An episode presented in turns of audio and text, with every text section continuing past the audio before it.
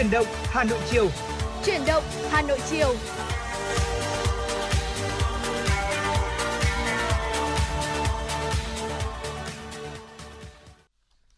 Vâng, xin được kính chào những quý vị thính giả đang lắng nghe chương trình chuyển động Hà Nội chiều và như vậy là chúng ta đã được lắng nghe nhạc hiệu quen thuộc của chương trình à, cũng đã vừa vang lên rồi. À, ngày hôm nay thì Tuấn Anh cũng như Quang Minh rất là vui mừng khi được đồng hành của quý vị trong 120 phút trực tiếp của chương trình. Với chương trình của chúng tôi đang được phát trực tiếp trên tần số FM 96 MHz của Đài Phát thanh Truyền hình Hà Nội. Chương trình cũng đang được phát trực tuyến trên trang web hà nội tv.vn. Quý vị hãy giữ sóng và tương tác với chúng tôi qua số điện thoại nóng của chương trình 024 3773 6688 quý vị nhé. Dạ vâng ạ, Quang Minh xin được nhắc lại số điện thoại nóng của chương trình của chúng tôi là 024 3773 6688. Ngoài ra thì quý vị cũng có thể tương tác qua uh, fanpage của chúng tôi là chuyển động Hà Nội FM96. Ừ, cũng có thể là gửi tặng bạn bè người thân những lời nhắn gửi yêu thương hay là những yêu cầu âm nhạc cho chúng tôi quý vị nhé. Còn bây giờ thì hãy cùng Quang Minh và Tuấn Anh cập nhật những tin tức đáng chú ý mà phóng viên Kim Anh của chúng tôi vừa thực hiện.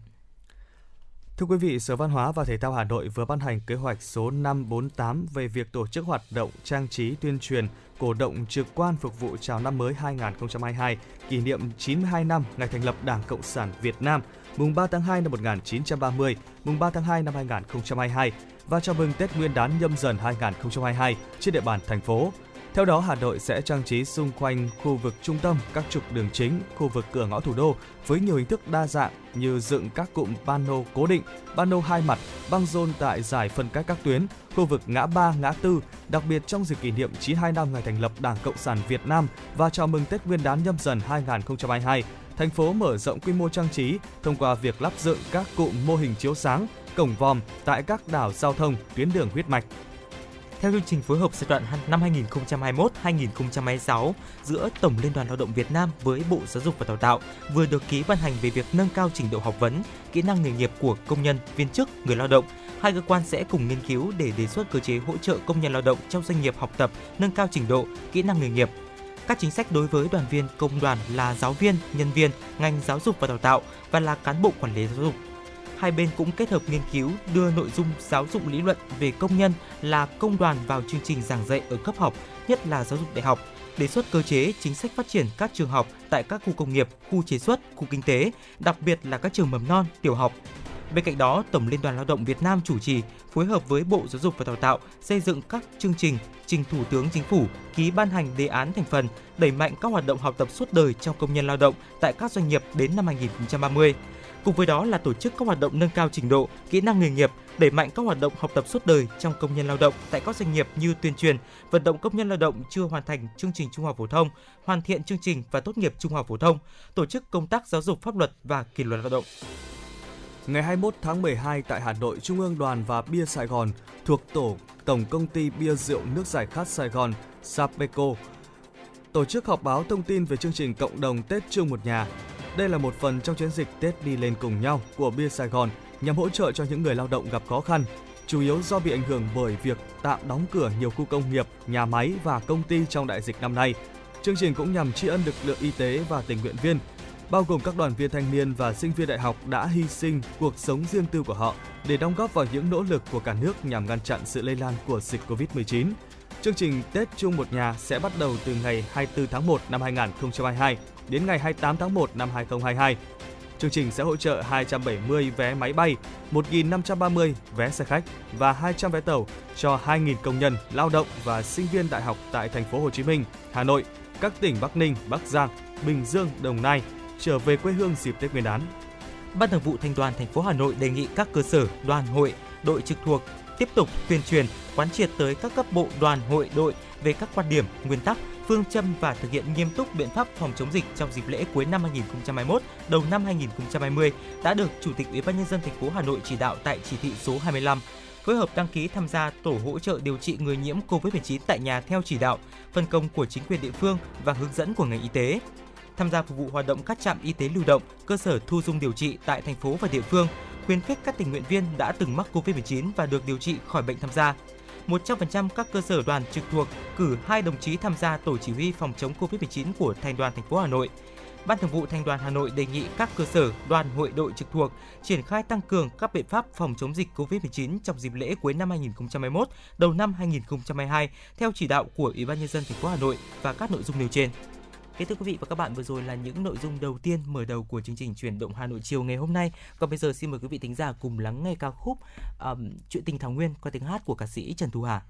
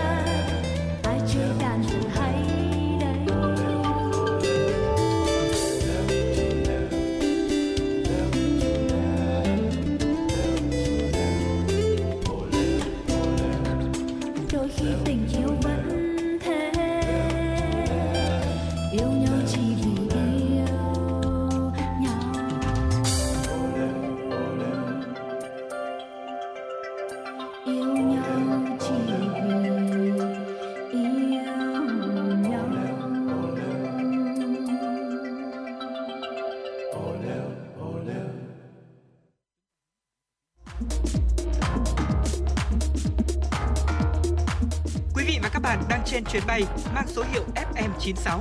Hãy thư giãn, chúng tôi sẽ cùng bạn trên mọi cung đường. Hãy giữ sóng và tương tác với chúng tôi theo số điện thoại 024 3773 6688.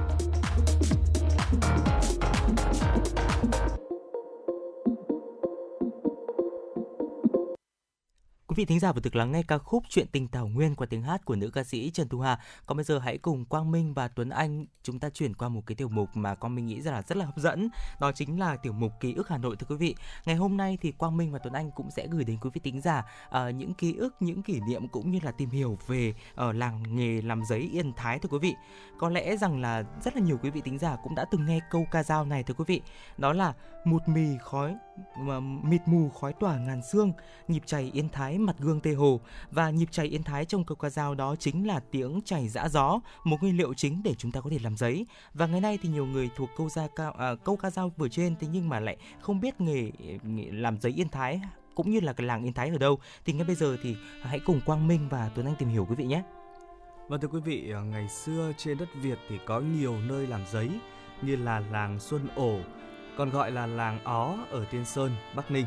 làng Mai Trử, làng Mơ ở huyện Đông Sơn, Thanh Hóa,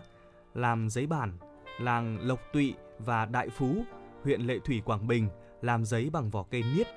làng Từ Vân, huyện Thanh Oai, Hà Nội, làm giấy bìa bổi, nhưng à, không đâu nổi tiếng bằng giấy vùng bưởi. Vậy à, giấy ở kẻ bưởi có từ bao giờ? Sách Việt Sử Lược đã đưa ra những chứng cứ về nghề làm giấy tại Thăng Long.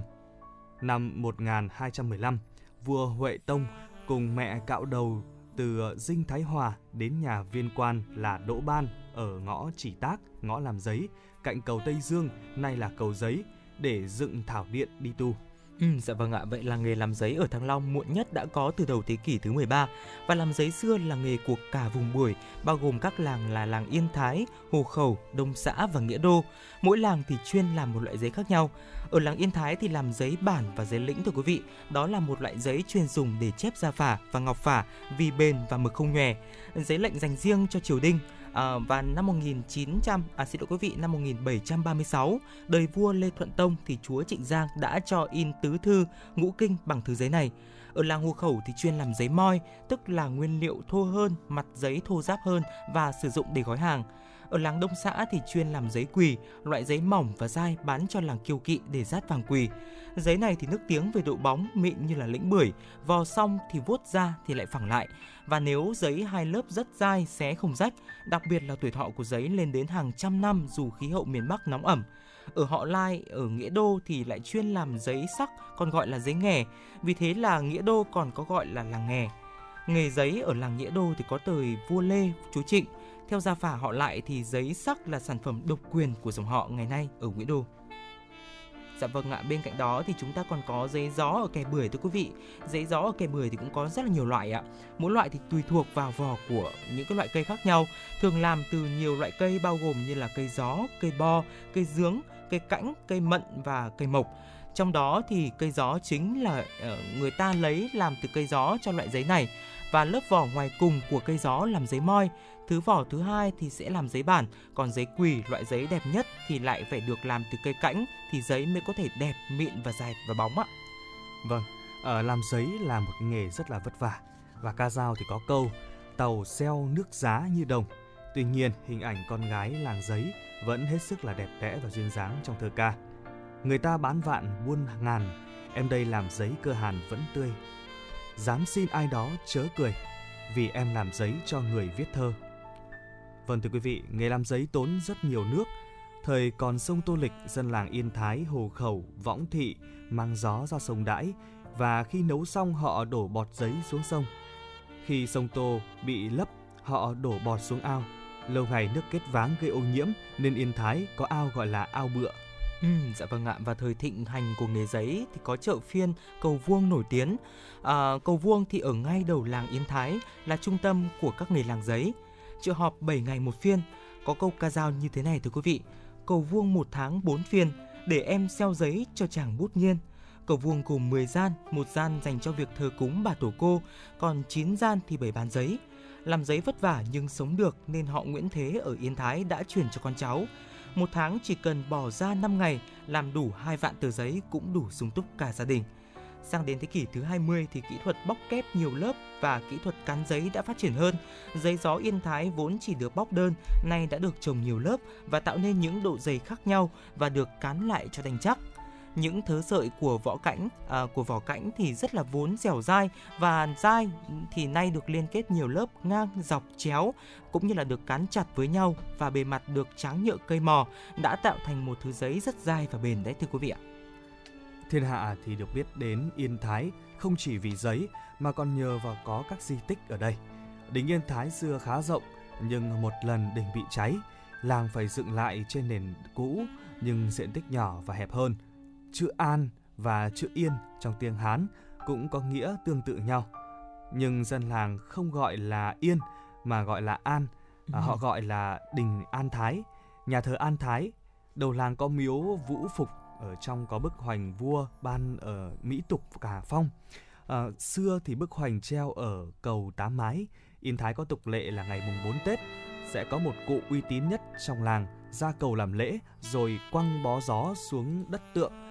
à, xuống dưới đất tượng trưng cho công việc sản xuất giấy bắt đầu. Sau đó thì trong suốt tháng riêng, trai làng tối Ờ, thì sẽ tổ chức những ờ, hò vè ca ngợi quê hương hoặc là đả kích thói hư tật xấu để giữ gìn thuần phong mỹ tục. À, đối diện với cổng làng Yên Thái là giếng mắt rồng à, sát bên đền Long Tỉnh thờ Đức Chúa Cả. Giếng xây bằng đá xanh được đẽo gọt rồi xếp thành từng lớp từ đáy giếng lên đến miệng giếng khi mở rộng đường, người ta không dám phá đền Long Tỉnh nhưng lại lấp giếng và vị trí giếng xưa nay nằm trên vỉa hè. Con đường chạy qua làng Yên Thái dân gọi là phố Yên Thái. Vào năm 1986, chính quyền bỏ tên phố Yên Thái do dân đặt và đặt đoạn đi qua đây là Thụy Khuê. Như vậy là phố Thụy Khuê bắt đầu từ đường Thanh Niên kéo dài cho đến chợ Bưởi. Tên đất, tên làng không chỉ để gọi mà nó còn là di sản Tên Yên Thái, Hồ Khẩu, Đông Xã xứng đáng là di sản văn hóa của Thăng Long, Hà Nội quý vị. Ừ, dạ vâng ạ, qua những chia sẻ vừa rồi thì chúng ta cũng có thể biết được thêm những cái thông tin về làng làm giấy Yên Thái. À, và Tuấn Anh có biết không? Đó là Quang Minh có ừ, thành viên là ừ, một thành viên ở trên một cái hội nhóm ở trên Facebook đấy ạ. Oh. là một cái một cái nhóm tên là ảnh Hà Nội xưa. Thì ngày hôm đó thì lý do vì sao mà Quang Minh lại tò mò và tìm đến cái ý nghĩa của làng Yên Thái? Bởi vì là ở đó thì có chia sẻ một cái bức ảnh là những người làng Yên Thái đang làm giấy. Và những cái bức ảnh thì đã từ đầu thế kỷ thứ 18 rồi. Từ rất là lâu rồi thì mình sau khi mà mình xem cái bức ảnh đó thì mình thấy rằng là à thì ra là cũng có một cái Hà Nội thật là yên bình, thật là cổ xưa và những cái câu ca dao mà mình đã từng được học ở trong những cái cuốn sách giáo khoa thì uh, nó đến từ những cái công việc rất là thường ngày như vậy và từ đó thì uh, chúng ta cũng thêm cái lòng yêu Hà Nội hơn đấy ạ. Dạ. Uh, xin được cảm ơn Quang Minh với uh, những uh, chia sẻ vừa rồi. Và để tiếp theo chương trình ngày hôm nay, mời quý vị chúng ta cùng quay trở lại với những giai điệu âm nhạc. Hôm qua anh thấy em một mình, hôm qua em đi ngang qua xóm anh gọi thợ em ơi đi xe em làm thân. Nó thật là em đẹp không cần chút son phấn. À em đẹp như là một bài dân ca. Thật ra anh cố tình bỏ áo lại nếu em có nhặt được thì cho anh xin nha. Hôm qua tắt nước đâu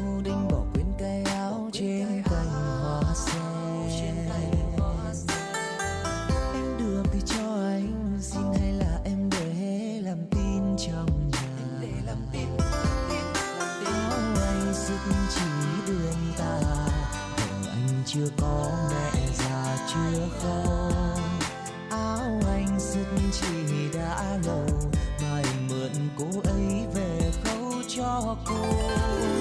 Không rồi anh sẽ trả công đến khi hệ chồng anh sẽ giúp cho. Giúp em nằm thùng soi bò bác con lợn béo một vò rượu tăm. Giúp em để chiều em nằm, để chồng em đắp đôi chồng em đeo giúp cho con tao tiền treo con năm tiền cưới lại đèo buồn cao. Không rồi anh sẽ trả công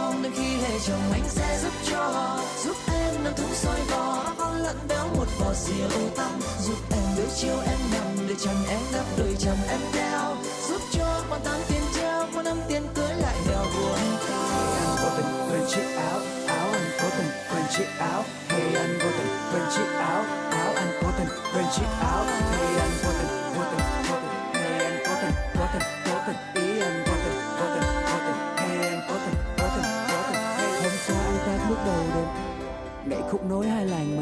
dỗ họ là họ dối ta không nơi nào mà đẹp bằng quê ta.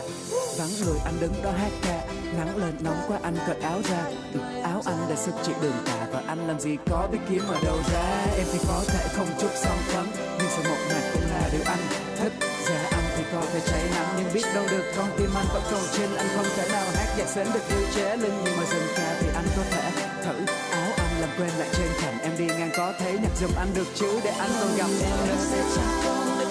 cho anh sẽ giúp cho. Giúp em nâng thức rơi bò bắt con lợn xéo một vò rượu tăm giúp em để chiều em nằm, để chân em đắp đôi chồng em đeo. Giúp cho con tám tiền treo con năm tiền cưới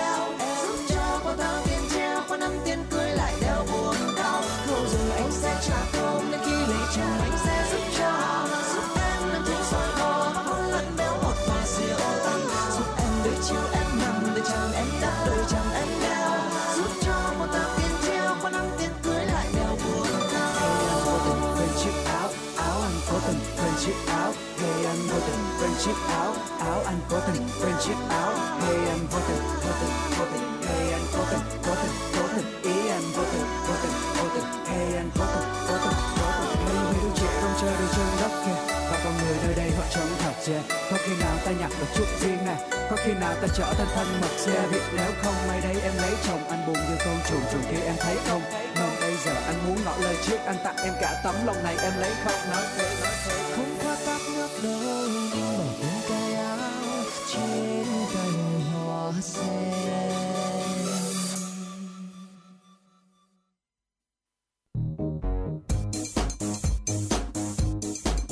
bay mang số hiệu FM96 đang chuẩn bị nâng độ cao. Quý khách hãy thắt dây an toàn, sẵn sàng trải nghiệm những cung bậc cảm xúc cùng FN96.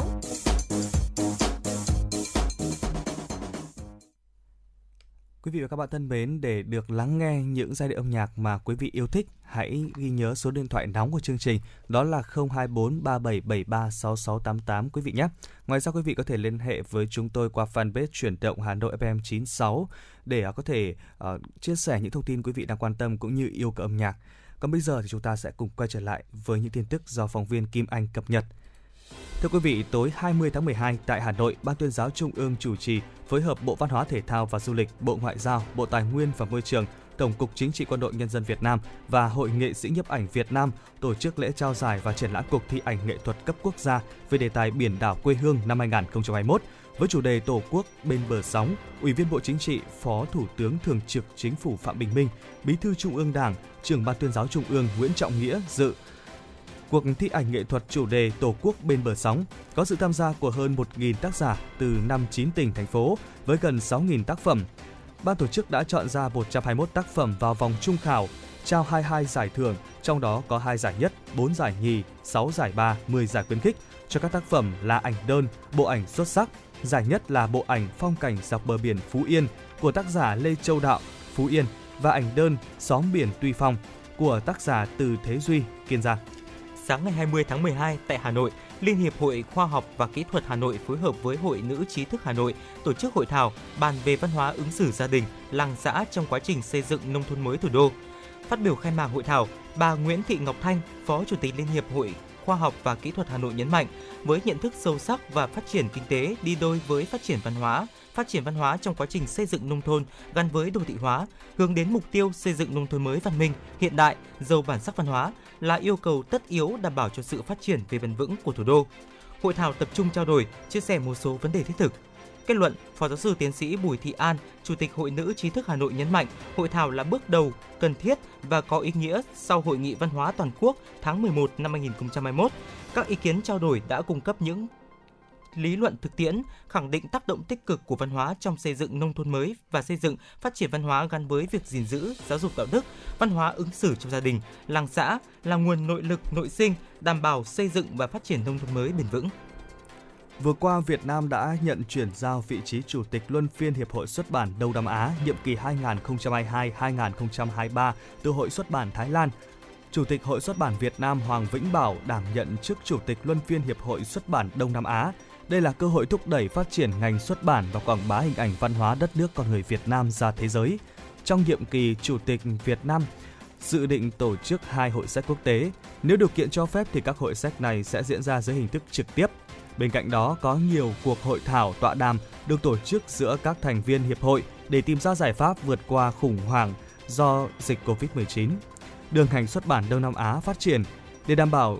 và đảm nhiệm tốt cương vị Chủ tịch Luân phiên Hiệp hội Xuất bản Đông Nam Á, ngành xuất bản Việt Nam phải tích cực tập hợp các đơn vị xuất bản trong nước, thực hiện nhiều hoạt động giao lưu hợp tác giới thiệu sách của Việt Nam và khu vực tới các hội sách uy tín quốc tế, đồng thời tăng cường kết nối các đơn vị xuất bản trong khu vực để quảng bá, hợp tác mua bán bản quyền xuất bản, đẩy mạnh học tập các mô hình phát triển văn hóa đọc. Các đơn vị xuất bản trong nước nên tận dụng cơ hội giới thiệu, quảng bá, thúc đẩy trao đổi bản quyền xuất bản phẩm của Việt Nam với các nước trong khu vực, liên kết xuất bản các ấn phẩm chất lượng, đa ngôn ngữ, hình thức phong phú. Kính thưa quý vị và các bạn, dàn nhạc giao hưởng Việt Nam, nhà hát nhạc vũ kịch Việt Nam đã khởi động dự án opera Công nữ Anio nhân dịp kỷ niệm 50 năm thiết lập quan hệ ngoại giao Việt Nam Nhật Bản. Dự án có sự bảo trợ của Bộ Văn hóa, Thể thao và Du lịch, Đại sứ quán Nhật Bản tại Việt Nam. Vở opera Công nữ Anio kể về cuộc gặp gỡ giữa nàng công nữ Ngọc Hoa của Việt Nam và chàng thương nhân Nhật Bản Araki Sotaro trên con thuyền lênh đênh giữa biển nối liền hai quốc gia vào đầu thế kỷ 17. Cả hai đã phải lòng nhau tạo nên một câu chuyện tình đẹp, bình đẳng, vượt qua sự khác biệt về quốc gia và giai cấp. Vở opera được tổng đạo diễn bởi nhạc trưởng Honna Tetsuji, tác giả âm nhạc Trần Mạnh Hùng, đạo diễn, tác giả kịch bản, tác giả soạn lời tiếng Nhật Oyama Daisuke, tác giả soạn lời tiếng Việt Hà Quang Minh. Tác phẩm dự kiến sẽ công diễn vào tháng 9 năm 2023 tại Nhà hát lớn Hà Nội. Quý vị và các bạn thân mến, trước khi đến với những thông tin cũng như những giai điệu âm nhạc à, của chương trình thì xin mời quý vị sẽ lại cùng với Tuấn Anh và Quang Minh cùng chuyển qua một tiểu mục tiếp theo của chương trình hôm nay quý vị nhé. Dạ vâng ạ, ngày hôm nay thì ờ, Quang Minh và Tuấn Anh cũng sẽ gửi đến quý vị thính giả một chủ đề mà rất là thú vị thưa quý vị. À, không biết là có khi nào quý vị đã từng thắc mắc rằng là vì sao chúng ta dùng những thiết bị điện gia dụng có xuất xứ từ Nhật từ Mỹ thì luôn phải dùng kèm ổn áp không ạ? Và đã bao giờ chúng ta rơi vào một cái tình cảnh rằng là à, mới tậu được một cái thiết bị xin à, rất là xịn của một ừ,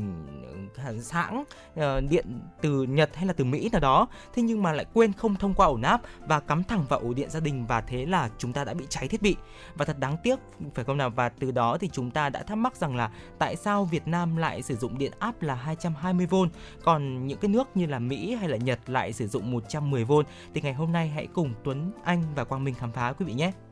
Vâng thưa quý vị, trên thực tế thì các thiết bị điện điện tử trên thị trường Việt Nam hiện nay sử dụng ở mức điện áp 220V, còn các món đồ có xuất xứ từ Mỹ hoặc Nhật lại sử dụng điện áp là 110V và ừ. để sử dụng được tại Việt Nam thì bạn sẽ cần phải cần tới bộ truyền điện áp từ 220V xuống 110V. À, vậy tại sao các quốc gia trên thế giới lại có sự khác nhau trong việc sử dụng điện áp như thế này?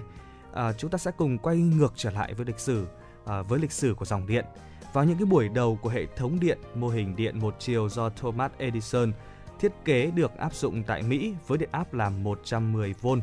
À, hiểu một cách đơn giản là dòng điện một chiều, à, đó là một dòng điện chạy theo hướng nhất định dù cho cường độ của nó biến thiên tăng hoặc giảm như thế nào thì vẫn không có sự thay đổi.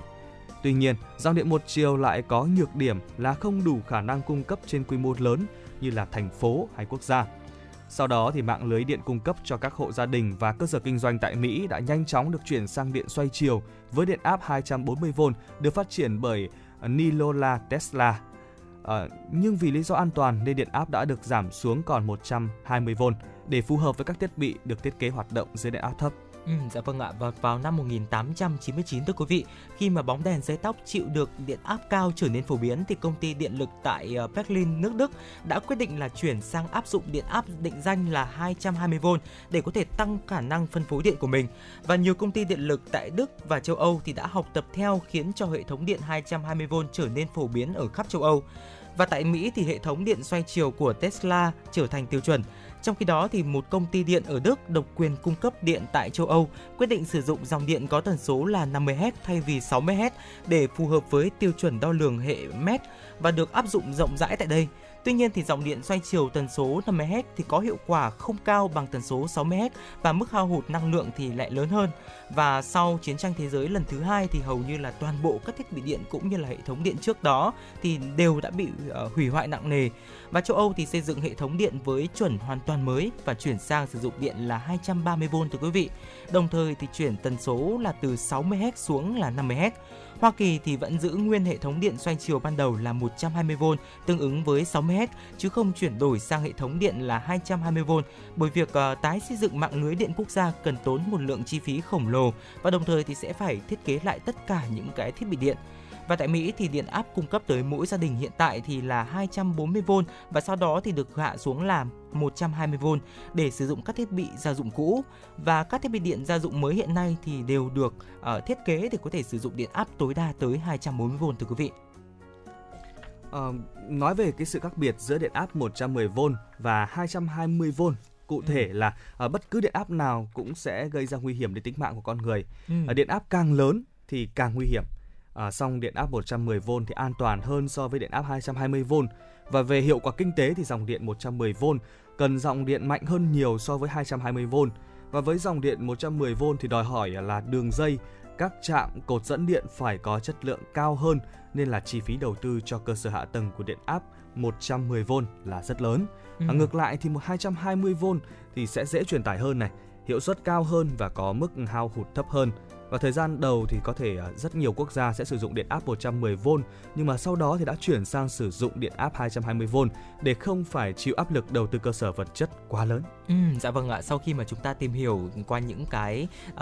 về dòng điện như vậy rồi thì chúng ta hãy cùng quay ngược lại cái câu hỏi đầu tiên mà Quang Minh và Tuấn Anh cũng đã đặt ra đó chính là vì sao Việt Nam lại sử dụng điện áp 220V còn những cái nước như là Mỹ và Nhật thì lại dùng 110V ạ. Điện áp 220V với hiệu suất dụng cao hơn hiện đang được áp dụng tại 80% các nước trên thế giới, kể cả những nước châu Âu, châu Á, trong đó thì có Việt Nam của chúng ta. Và do yếu tố lịch sử nên là một số nước như Mỹ hay là Nhật thì lại dùng điện là 110V. Sau chiến tranh thế giới thứ hai thì Mỹ phụ trách tái tạo hệ thống điện vùng phía Tây Nhật Bản nên Mỹ cũng sẽ tái tạo thiết ở cho Tây Nhật Bản giống mình tương ứng với là điện áp 110V và tần số 60 Hz. Ở phía Đông Nhật Bản thì do Anh phụ trách thì cũng dùng điện là 110V, tuy nhiên thì tần số lại chỉ có 50 Hz thôi. Và Việt Nam của chúng ta thì dùng điện là 220V do cơ sở hạ tầng đã xây dựng phù hợp với điện áp này và giúp tiết kiệm được kinh tế do cắt giảm rất nhiều điện hao hụt so với điện 110V đấy ạ.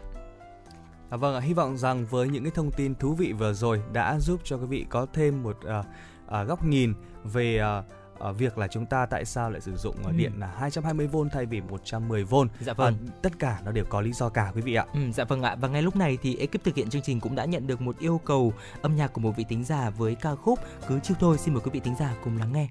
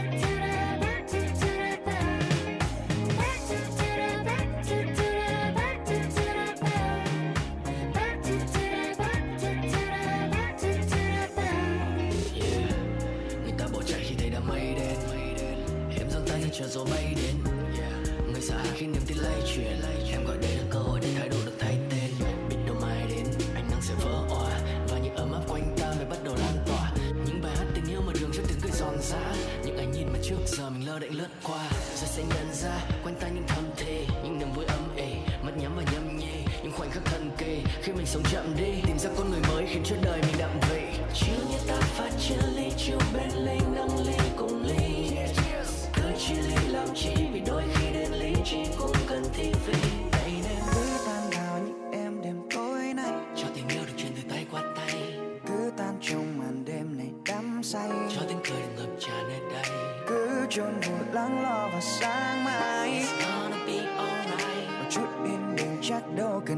side. Let's kill everybody.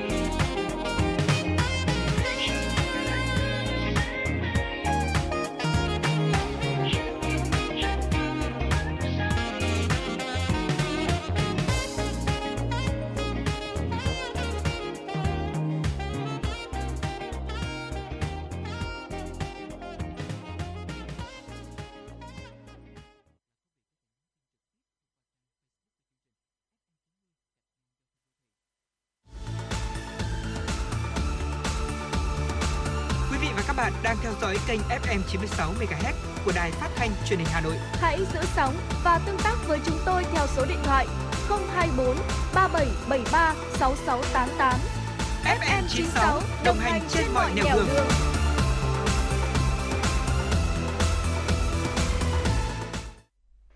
Quay trở lại với dòng chảy tin tức trong buổi chiều ngày hôm nay, xin mời quý vị cùng lắng nghe một số thông tin thế giới. Thưa quý vị, chính phủ Nhật Bản đã bắt đầu cấp giấy chứng nhận tiêm chủng vaccine ngừa COVID-19 điện tử cho người dân. Những người có nhu cầu xin cấp giấy chứng nhận cần có thẻ mã số cá nhân My Number và phải cài đặt một phần mềm đặc biệt. Có hai loại chứng nhận, một loại sử dụng trong nước và một loại sử dụng ở nước ngoài. Chứng nhận này sẽ bao gồm các thông tin tên, ngày tháng năm sinh, loại vaccine ngừa COVID-19 đã tiêm và ngày tiêm của người được cấp giấy chứng nhận. Các chứng nhận tiêm chủng chủ yếu được sử dụng để làm thủ tục xuất nhập cảnh hoặc khi tham gia các sự kiện hoạt động kinh tế, xã hội trong trường hợp ban bố tình trạng khẩn cấp. Chính phủ Nhật Bản yêu cầu chính quyền các địa phương củng cố hệ thống dữ liệu để đảm bảo có thể cung cấp chứng nhận cho người dân nhanh và chính xác nhất. Hiện nay, chứng nhận tiêm chủng của Nhật Bản đã được công nhận ở 76 quốc gia và vùng lãnh thổ. Hiện có khoảng 50 triệu người dân Nhật Bản có thẻ My Number. Chính phủ Nhật Bản đang khuyến khích người dân đăng ký thẻ này để thúc đẩy số hóa lĩnh vực hành chính. Trước mắt là thúc đẩy sử dụng chứng nhận tiêm chủng vaccine ngừa COVID-19 điện tử, qua đó giảm thiểu tác động đối với các hoạt động kinh tế xã hội trong trường hợp dịch COVID-19 tái bùng phát. Kính thưa quý vị và các bạn, ngày 20 tháng 12, chính quyền bang Tây Australia của Australia đã quyết định thắt chặt hơn việc kiểm soát hoạt động đi lại với các bang khác trong bối cảnh số ca mắc COVID-19 gia tăng trong nước. Để được vào bang trên, những người từ khu vực ở mức độ lây nhiễm cao phải có giấy miễn trừ và thực hiện cách ly 2 tuần. Ngoài ra, tất cả những du khách phải tiêm đủ hai liều vaccine phòng COVID-19, có kết quả xét nghiệm âm tính với virus SARS-CoV-2 trong vòng 72 giờ trước khi khởi hành và thực hiện thêm các xét nghiệm vào ngày thứ 12 sau khi đến Tây Australia. Cùng ngày, các nhà chức trách Thái Lan thông báo có thêm 8 công dân nước này trong hai nhóm du lịch trở về từ chuyến hành hương hàng năm đến thánh địa Hồi giáo Mecca ở Saudi Arabia có kết quả xét nghiệm dương tính với biến thể Omicron. Các nhà chức trách đã kêu gọi người dân không hoang mang về các ca nhiễm biến thể Omicron nhập cảnh từ nước ngoài vì các ca nhiễm đã được cách ly. Tại Đức, từ ngày 20 tháng 12, chỉ có công dân nước Đức hoặc hành khách thuộc diện quá cảnh mới được cho phép từ Anh vào Đức. Những ngày này sau khi nhập cảnh cũng phải thực hiện cách ly y tế 14 ngày, bất kể là người đã hoàn tất tiêm chủng vaccine phòng COVID-19 hay chưa. Quy định mới cũng được áp dụng với khách đến từ Pháp, Đan Mạch và Na Uy với thời hạn cách ly ít nhất 5 ngày nếu chưa tiêm vaccine hoặc nhiễm COVID-19 đã phục hồi. Thưa quý vị, cơ quan quản lý dược phẩm châu Âu cho biết các dữ liệu tổng hợp từ hai cuộc nghiên cứu lớn cho thấy loại vaccine này đạt hiệu quả ngăn ngừa COVID-19 tới 90%. Ngày 20 tháng 12, cơ quan quản lý dược phẩm châu Âu đã cấp phép sử dụng khẩn cấp vaccine ngừa COVID-19 Nuvaxovir do hãng dược phẩm Mỹ Novavax sản xuất cho người từ 18 tuổi trở lên. Như vậy, Nuvaxovir sẽ là loại vaccine ngừa COVID-19 thứ 5 được lưu hành tại châu lục này sau vaccine của các hãng Pfizer BioNTech, Moderna, AstraZeneca và Johnson Johnson. Hiện nay chưa thể đánh giá hiệu quả của loại vaccine này đối với biến thể Omicron do còn thiếu các dữ liệu. Tuy nhiên, cơ quan này khẳng định những thông tin về Nuvasovir rất đáng khích lệ và đáp ứng đầy đủ tiêu chuẩn của Liên minh châu Âu về hiệu quả, an toàn và chất lượng. Kính thưa quý vị và các bạn, Mỹ, Nhật Bản thỏa thuận chia sẻ chi phí cho quân đội đồn trú. Số tiền Nhật Bản phải trả trung bình mỗi năm là 310 tỷ yên, nhiều hơn khoảng 5% so với số tiền nước này đang phải chi trả trong tài khoá hiện nay. Nhật Bản và Mỹ hôm qua đã nhất trí Tokyo sẽ chi trả cho Washington 5, xin, lỗi quý vị 1,55 nghìn tỷ yên, tương đương trên 13 tỷ đô la Mỹ trong giai đoạn 5 năm bắt đầu từ tháng 4 năm 2022 để duy trì lực lượng binh sĩ Mỹ đồn trú ở quốc gia Đông Bắc Á. Chính phủ Nhật Bản đã xác định rằng sự gia tăng chi phí cho quân đội Mỹ đồn trú là không thể tránh khỏi do nhu cầu thúc đẩy liên minh an ninh lâu đời. Mỹ và Nhật Bản đàm phán chia sẻ chi phí quân sự định kỳ 5 năm trên một lần. Tuy nhiên, cuộc đàm phán gần đây nhất đã bị hoãn do quá trình chuyển giao quyền lực tại Mỹ cũng như do đại dịch Covid-19. Dự kiến thỏa thuận mới sẽ được ký kết vào tháng 1 năm sau. Kính thưa quý vị và các bạn, vừa rồi là những tin tức quốc tế mà phóng viên Kim Anh của chúng tôi vừa thực hiện. Còn bây giờ chúng ta hãy quay trở lại với không gian âm nhạc của FM96 qua ca khúc Xuân hạ thu đông rồi lại xuân.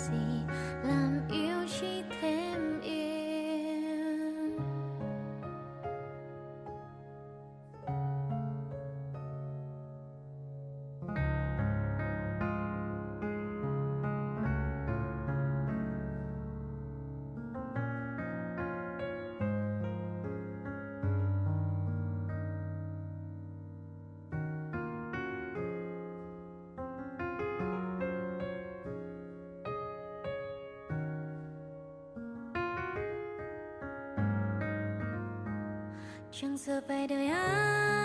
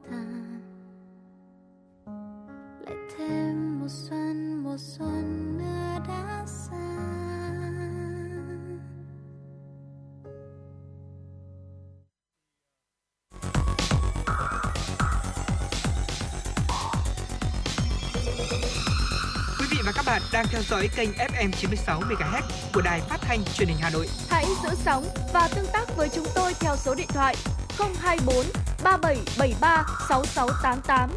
FM 96 đồng hành trên mọi nẻo đường. Vâng thưa quý vị, tiếp theo chương trình chúng tôi xin được chuyển đến cho quý vị một số những tin tức ờ, về ờ, bóng đá Việt Nam. Ờ, thưa quý vị, ờ, chúng ta có thể ờ, trải qua những cái trận đấu khá là dễ dàng trong thời gian gần đây với những cái đối thủ. Ờ, tuy nhiên thì có những cặp đấu được xem là kỵ dơ như là Việt Nam Indonesia này hay là Malaysia với lại là Thái Lan. Và ở đó thì dù là tương quan lực lượng chênh lệch như thế nào thì kết quả vẫn rất là khó đoán nên là không ai thực sự chiếm những ưu thế đối đầu. Ờ, nhưng mà Việt Nam với Thái Lan thì rất là khác. Ờ, ngay cả khi mà chúng ta đang ở trên đỉnh cao của AFF Cup ờ, và SEA Games thì đối thủ lúc này đang ở dưới đáy của thành tích nhưng việc đánh bại họ thì dường như là chưa bao giờ đơn giản với Việt Nam À, vấn đề thì không nằm ở chuyên môn mà ở trong trận chung kết SEA Games ờ, 2003 cũng là một ví dụ. À, đoàn quân của cố huấn luyện viên Alfred Reddy à, trước đó đã chinh chiến ở vòng loại À, Asian Cup à, đã tạo à, ra địa chấn khi đánh bại đệ tứ Anh Hào World Cup 2022 chính là Hàn Quốc và họ cũng chơi sòng phẳng với Thái Lan ở vòng bảng và thậm chí là đến trận chung kết thì vẫn có thể gỡ hòa vào những phút cuối cùng. Thế nhưng rồi là sẽ chỉ gục ngã sau một ít phút chỉ vì một số những sai lầm cá nhân. à, có nghĩa là khi mà chúng ta đã chuẩn bị tất cả có đủ mọi ưu thế nhưng vẫn còn một điều gì đó kéo tụt cảm xúc khiến cho chiến thắng của Việt Nam Ờ, bị uh, uh, mất đi và tổng cộng trong 9 lần gặp với đối thủ là Thái Lan ở AFF Cup thì đội tuyển của chúng ta chỉ thắng 2 lần với mỗi bàn cách nhau là 10 năm năm 1998 uh, à, với mỗi lần cách nhau là 10 năm từ năm 1998 và năm 2008 thưa quý vị. À, ban đầu thì nguyên nhân được cho là một yếu tố tâm lý nhưng mà chưa cần vào sân, chưa cần biết thế trận ra sao thì à, Thái Lan cũng đã Ờ, sừng sững ở trong uh, như một ngọn núi ở trong đầu các cầu thủ và cổ động viên rồi. À, ám ảnh đó thì đã kéo dài triền miên từ năm 1995 và chỉ vơi đi một chút ở lứa U khi mà bóng đá Thái Lan bớt đi sự quan tâm vào các giải trẻ. À, tính cả SEA Games và không cầu thủ Việt Nam nào thừa nhận là có tâm lý sợ Thái Lan cả. Nhưng mà khi vào sân chỉ sau vài chục chặc khi mà triển khai bóng, cái sự rối loạn ào đến và họ tự đánh mất thế trận của mình. À, đã có cái thời kỳ mà Việt Nam chủ yếu đá bằng tinh thần hơn là đối chọi sòng phẳng về đấu pháp và chiến thuật. À, khi huấn luyện viên Park Hang-seo đến thì nguyên nhân của nỗi ám ảnh này à, đã được tìm thấy. Chiến công đầu tiên của nhà cầm quân người Hàn Quốc chính là trận thắng Thái Lan ở giải Mơn 150, vốn là để làm nóng trước vòng chung kết U23 châu Á từ năm 2018. Và từ đó thì đoàn quân của huấn luyện viên Park Hang-seo đã không gặp vấn đề gì với Thái Lan nữa. À, thay đổi lớn nhất không nằm ở tâm lý không biết sợ mà là ở bản lĩnh thi đấu của các cầu thủ. Từ M150 đến chiến thắng 1-0 tại King Cup là thời gian mà đội tuyển của chúng ta đã tung hoành tại AFF Cup rồi ở Asian Cup. À, thế hệ cầu thủ dưới tay của huấn luyện viên Park đã tích lũy đủ nguồn năng lượng để có thể giúp họ điều chỉnh nhịp điệu chơi bóng, chuyển đổi thế trận cho phù hợp với từng đối thủ của mình. Kể cả khi không thành công về tỷ số thì Việt Nam cũng không đánh mất thế trận hoàn toàn cho Thái Lan nữa.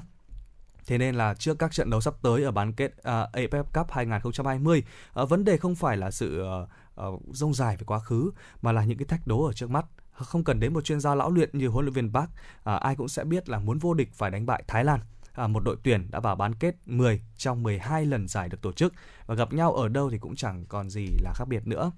À, do hoàn cảnh thi đấu gần như là tương đồng thì năm nay do dịch Covid-19, hai lượt trận bán kết rồi hai lượt trận chung kết thậm chí sẽ đều diễn ra trên cùng một sân ở Singapore. Hơn 50% đội hình hiện nay của Việt Nam cũng đã gặp Thái Lan nhiều lần suốt 4 năm qua. Hai trận hòa không đều ở giai đoạn vòng hai vòng loại World Cup trong năm 2019 thì cũng cho thấy sự chênh lệch giữa hai đội tuyển uh, có thể nói là như một sợi chỉ nhỏ tùy thuộc vào cách tiếp cận và trạng thái thi đấu của từng vị trí trên sân và cuộc tái ngộ lần này chính là sự sắp đặt để uh, chúng ta một lần nữa được uh, đắm chìm trong một trận đấu đỉnh cao Ừ. giữa Việt Nam và Thái Lan. Ừ, dạ vâng ạ, rất cảm ơn những thông tin vừa rồi của MC Tuấn Anh. Còn bây giờ thì chúng ta hãy cùng à, tiếp tục chương trình với một chủ đề về sức khỏe thưa quý vị. Chuyên mục Sống khỏe cùng F96 ngày hôm nay sẽ mang đến cho quý vị một thông tin là ờ, chúng ta nếu mà chúng ta không thay đệm định kỳ thì sẽ có tác hại đến sức khỏe như thế nào thưa quý vị? À, thưa quý vị, à, đệm cũ thì sẽ có ảnh hưởng đến cho quý vị ở vấn đề sức khỏe và giấc ngủ. Ở theo Ừ. thời gian thì hình thức đệm sẽ thay đổi và có dấu hiệu hao mòn. Đặc biệt là đệm thường có hiện tượng chảy xệ ở phần tâm đệm hoặc là Ừ. phần tập trung trọng lượng của chúng ta khi chúng ta nằm. Và khi một vài bộ phận của đệm đã bắt đầu mất cái khả năng nâng đỡ thì chúng sẽ ảnh hưởng đến giấc ngủ của bạn, dễ gây ra cái tình trạng là thức giấc đêm khuya hoặc là khó ngủ. Về lâu, về dài thì điều này có thể à, dẫn đến các vấn đề về sức khỏe bao gồm cả béo phì này, bệnh tim mạch. Chất lượng đệm không tốt cũng có thể gây ra cứng cơ, đau cơ thể và nếu bạn thức dậy trong tình trạng đau nhức quanh cổ và vai thì rất có thể là chiếc đệm của bạn đang bị xuống cấp rồi đấy ạ. Ừ, dạ vâng ạ và một nghiên cứu thì cho thấy rằng là uh, đệm của chúng ta thì có nồng độ mạt bụi rất là cao trong số tất cả những cái vật dụng trong nhà và cũng như là nơi trú ngụ của vi khuẩn sinh sôi nhanh chóng theo thời gian và nấm mốc cũng như là côn trùng trú ẩn trong bọt đệm thì cũng có thể gây ra dị ứng hoặc làm trầm trọng thêm những cái triệu chứng hèn suyễn và nếu mà chúng ta cảm thấy những cái phản ứng dị ứng của chúng ta trở nên tồi tệ hơn thì đó có thể là một cái dấu hiệu cho thấy rằng là uh, chúng ta cần thay một cái nếm đệm một cái tấm đệm mới bởi vì là cái tấm đệm cũ của chúng ta thì đã có quá nhiều những cái vi khuẩn và đặc biệt là uh, những cái con rệp hay là những cái con mặt bụi rồi đấy ạ. Ờ thì à, nói đến đây thì à, có lẽ là à, sắp tới chắc là sang tháng nữa thôi Ừ. sau khi mà nhận lương về là tôi cũng sẽ về tôi thay luôn tấm đệm của mình đấy. Ừ.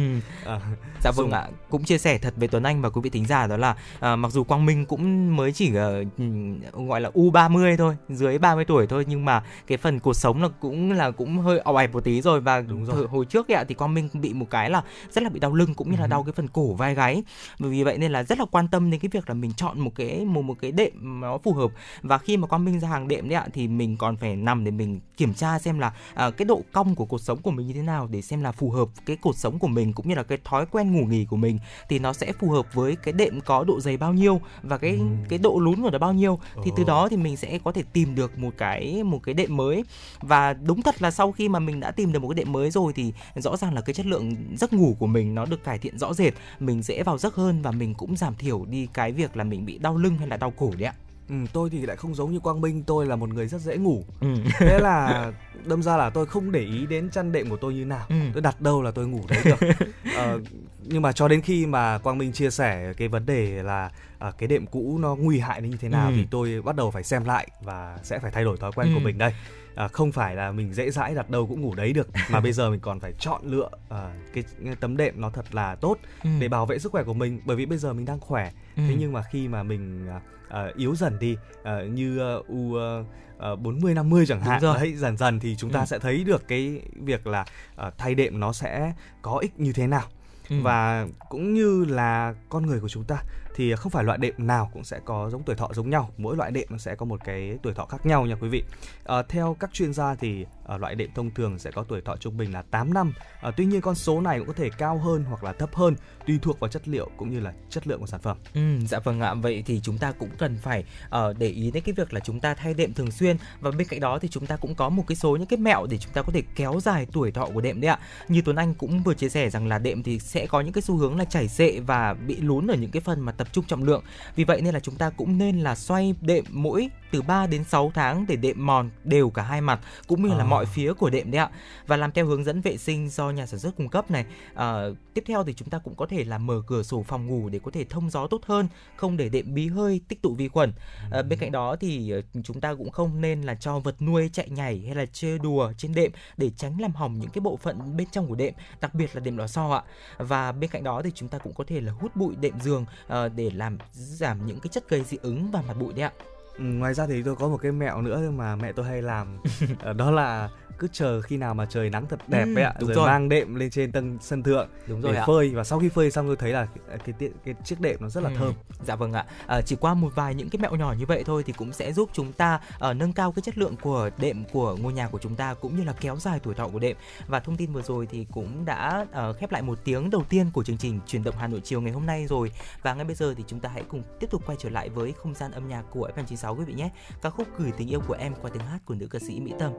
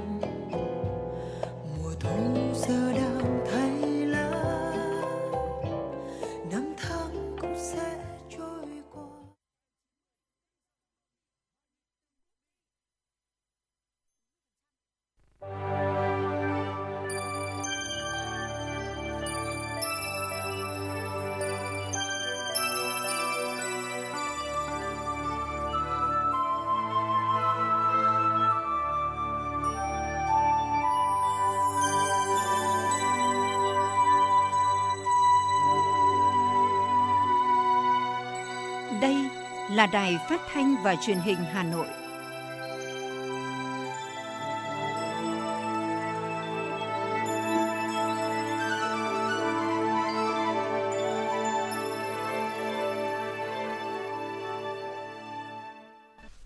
Xin kính chào quý vị thính giả của Đài Phát thanh và Truyền hình Hà Nội. Quang Minh và Tuấn Anh rất vui được tiếp tục đồng hành cùng quý vị trong khung giờ của chuyển động Hà Nội chiều ngày hôm nay đang được phát sóng trực tiếp trên tần số 96 MHz của Đài Phát thanh và Truyền hình Hà Nội. Quý vị đừng quên tương tác với chúng tôi Quang Minh và Tuấn Anh qua số điện thoại nóng của chương trình là 024 3773 6688 hoặc fanpage chuyển động Hà Nội FM96 quý vị nhé. Mở đầu cho chương trình ngày hôm nay, xin mời quý vị cùng lắng nghe phần tin. Thưa quý vị, theo chương trình đợt 2 phiên họp thứ 6 của Ủy ban Thường vụ Quốc hội diễn ra trong 2 ngày, hôm nay và ngày mai. Sáng nay, Ủy ban Thường vụ Quốc hội xem xét việc sửa đổi nghị quyết năm 24 của Ủy ban Thường vụ Quốc hội về một số chế độ chi tiêu bảo đảm hoạt động của Quốc hội và báo cáo công tác dân nguyện tháng 11 của Quốc hội. Chiều nay, dự thảo nghị quyết thí điểm một số cơ chế chính sách đặc thù phát triển của thành phố Cần Thơ tiếp tục được trình cho ý kiến. Trước đó, tại đợt 1, Chính phủ đề xuất nhiều sách đặc thù cho Cần Thơ và Ủy ban Thường vụ Quốc hội thống nhất đánh giá hồ sơ nghị quyết đủ điều kiện trình Quốc hội tại kỳ họp bất thường đồng thời tán thành bổ sung nghị quyết này vào chương trình xây dựng luật pháp lệnh năm 2021. Ngày mai, Ủy ban Thường vụ Quốc hội xem xét thông qua chương trình công tác năm 2022 của Ủy ban Thường vụ Quốc hội, đánh giá kết quả thực hiện chương trình hoạt động đối ngoại hợp tác quốc tế năm 2021, xem xét thông qua chương trình hoạt động đối ngoại năm 2022 của Ủy ban Thường vụ Quốc hội và cho ý kiến, chỉ đạo, điều hòa về chương trình đối ngoại hợp tác quốc tế của Hội đồng dân tộc, các ủy ban của Quốc hội, Tổng thư ký Quốc hội, các nhóm nghị sĩ hữu nghị, các cơ quan của Ủy ban Thường vụ Quốc hội, Kiểm toán Nhà nước và Văn phòng Quốc hội. Một nội dung quan trọng khác được cho ý kiến tại phiên họp này là dự thảo nghị quyết về chính sách tài khóa tiền tệ, hỗ trợ triển khai chương trình phục hồi và phát triển kinh tế xã hội. Đây cũng là nội dung đã được cho ý kiến tại đợt 1 của phiên họp thứ 6. Ủy ban Thường vụ Quốc hội xem xét nội dung này nhằm tìm kiếm dư địa cho chính sách tài khóa tiền tệ nằm ngoài các khung khổ 5 năm hàng năm đã có để trình Quốc hội. Trên cơ sở đó, các cơ quan sẽ tiếp tục hoàn thiện hồ sơ, tài liệu trước khi trình Quốc hội xem xét, quyết định tại kỳ họp bất thường sắp tới. Kính thưa quý vị và các bạn, sáng ngày hôm nay, Bộ Công an đã tổ chức hội nghị phòng ngừa vi phạm tội phạm trong chuyển đổi nền kinh tế số và đảm bảo an ninh thông tin mạng đối với dịch vụ nội dung số tại Việt Nam. Dự và điều hành hội nghị có Trung tướng Lương Tam Quang, Thứ trưởng Bộ Công an, đại diện Ngân hàng Nhà nước Việt Nam, Bộ Tư pháp và các cục nghiệp vụ Bộ Công an. Trung tướng Nguyễn Minh Chính, Cục trưởng An ninh mạng và Phòng chống tội phạm sử dụng công nghệ cao, Cục A05 Bộ Công an cho biết, qua chủ trương đường lối của Đảng, chính sách của nhà nước cho thấy, Việt Nam đang chủ động tham gia cuộc cách mạng công nghiệp lần thứ tư. Theo ông Chính, hiện nay nước ta có 70 triệu người sử dụng Internet, tương ứng với 70% dân số, với 154 triệu thiết bị kết nối Internet. Ngành công nghiệp công nghệ thông tin có thứ hạng cao, cơ sở hạ tầng số phát triển nhanh với 68 triệu tài khoản mạng xã hội Facebook. Bối cảnh đặt trên ra khó khăn, thách thức lớn trong công tác đảm bảo an ninh quốc gia và giữ gìn trật tự an toàn xã hội. Qua công tác nắm bắt, điều tra của các đơn vị nghiệp vụ, Trung tướng Nguyễn Minh Chính cho biết các đối tượng lợi dụng sức lan tỏa, đặc tính ẩn danh, xuyên biên giới, bảo mật cao của Internet để hoạt động tuyên truyền, phát tán thông tin xấu độc, chống phá Đảng và Nhà nước. Đặc biệt, trong năm 2021, loại tội phạm này diễn ra nhiều hơn do nước ta tổ chức nhiều sự kiện quan trọng, tình hình dịch bệnh COVID-19 diễn biến phức tạp. Đặc biệt, Bộ Công an triệt phá nhiều chuyên án và phạm vi hành chính hàng chục đối tượng, vô hiệu hóa hàng trăm hệ thống thu thập dữ liệu cá nhân trái phép và thu giữ 1.400 ghi dữ liệu cá nhân bị chiếm đoạt. Thưa quý vị và các bạn, sáng nay nhân dịp lễ Giáng sinh năm 2021, Phó Bí thư Thành ủy Nguyễn Văn Phong đã đến thăm chúc mừng Ủy ban Đoàn kết Công giáo thành phố Hà Nội. Thay mặt lãnh đạo thành phố, Phó Bí thư Thành ủy Nguyễn Văn Phong gửi những lời chúc mừng tốt đẹp nhất đến linh mục Dương Phú Oanh, Phó Chủ tịch Ủy ban Đoàn kết Công giáo Việt Nam. Chủ tịch Ủy ban Đoàn kết Công giáo Việt Nam thành phố Hà Nội cùng các linh mục, tu sĩ và toàn thể bà con giáo dân một mùa Giáng sinh an lành và hạnh phúc. Trao đổi với linh mục Dương Phú Oanh, Phó Bí thư Thành ủy Nguyễn Văn Phong đã thông tin nhanh về tình hình kết quả phát triển kinh tế xã hội của thủ đô năm 2021 trong bối cảnh đại dịch COVID-19 diễn biến phức tạp. Nhưng Đảng bộ chính quyền, quân và dân thủ đô vẫn thực hiện hiệu quả mục tiêu kép. Thay mặt Thành ủy, Hội đồng nhân dân, Ủy ban nhân dân, Ủy ban Mặt trận Tổ quốc Việt Nam thành phố, đồng chí Nguyễn Văn Phong ghi nhận và cảm ơn bà con giáo dân vì những đóng góp trên nhiều lĩnh vực trong năm qua. Đặc biệt, trong đợt dịch COVID-19 vừa qua, các linh mục tu sĩ cùng bà con giáo dân thủ đô với tinh thần tốt đời, đẹp đạo, kính Chúa, yêu nước, tích cực tham gia phòng chống COVID-19 từ thiện xã hội, chia sẻ giúp đỡ nhiều hoàn cảnh khó khăn. Trước diễn biến phức tạp của dịch COVID-19, nên các hoạt động tôn giáo chuyển sang hình thức trực tuyến. Đồng chí Nguyễn Văn Phong tin tưởng rằng các vị chức sắc và bà con giáo dân sẽ tổ chức các hoạt động mừng Giáng sinh năm 2021 vừa vui tươi, vừa đảm bảo an toàn phòng chống dịch. Thay mặt các linh mục, tu sĩ và bà con giáo dân, linh mục Dương Phú Oanh chúc mừng những thành tích mà thủ đô Hà Nội đã đạt được trong năm qua. Đồng thời, mong muốn thành phố tiếp tục quan tâm, hỗ trợ nhiều hơn nữa đối với sinh hoạt tôn giáo của bà con giáo dân cũng như hoạt động của Ủy ban Đoàn kết Công giáo thành phố. Kính thưa quý vị và các bạn, theo số liệu của Thương vụ Việt Nam tại Lào, kim ngạch thương mại hai chiều Việt Nam Lào trong 11 tháng năm 2021 đạt hơn 1,2 tỷ đô la Mỹ, so với cùng kỳ tăng 33,8%, trong đó xuất khẩu đạt hơn 541 triệu đô la Mỹ, tăng 5,4%, nhập khẩu đạt hơn 666 triệu đô la Mỹ, tăng 71,3%. Nếu so với cùng kỳ năm 2019, thời điểm chưa có dịch, kim ngạch hai chiều tăng 13,7% và mức tăng này là do tăng ở chiều nhập khẩu 64,8%, chiều xuất khẩu giảm 14,3%. Tháng 11 năm 2021, Việt Nam tiếp tục ghi nhận nhập siêu từ Lào với mức nhập siêu 49,96 triệu đô la Mỹ. Tổng kết 11 tháng, Việt Nam nhập siêu từ Lào hơn 124,8 triệu đô la Mỹ. Như vậy, theo đúng dự kiến tháng 11 năm 2021, kim ngạch đã tăng mạnh và tăng mạnh ở chiều nhập khẩu do dịch bệnh ở Lào diễn biến phức tạp, các ca bệnh ở thủ đô Viên Chăn tăng mạnh, lực cầu yếu. Dự kiến kim ngạch ở cả năm 2021 sẽ đạt khoảng 1,3 tỷ đô la Mỹ, đạt được mục tiêu do Ủy ban Liên Chính phủ đề ra cho ngành công thương. Thông tin từ Cục Hàng không Việt Nam cho biết trong khi thị trường vận tải hành khách hàng không bị ảnh hưởng nặng của dịch COVID-19 với mức độ ảnh hưởng còn nghiêm trọng hơn năm 2020 thì trong năm 2021 ghi nhận nhu cầu vận chuyển hàng hóa quốc tế tăng đột biến.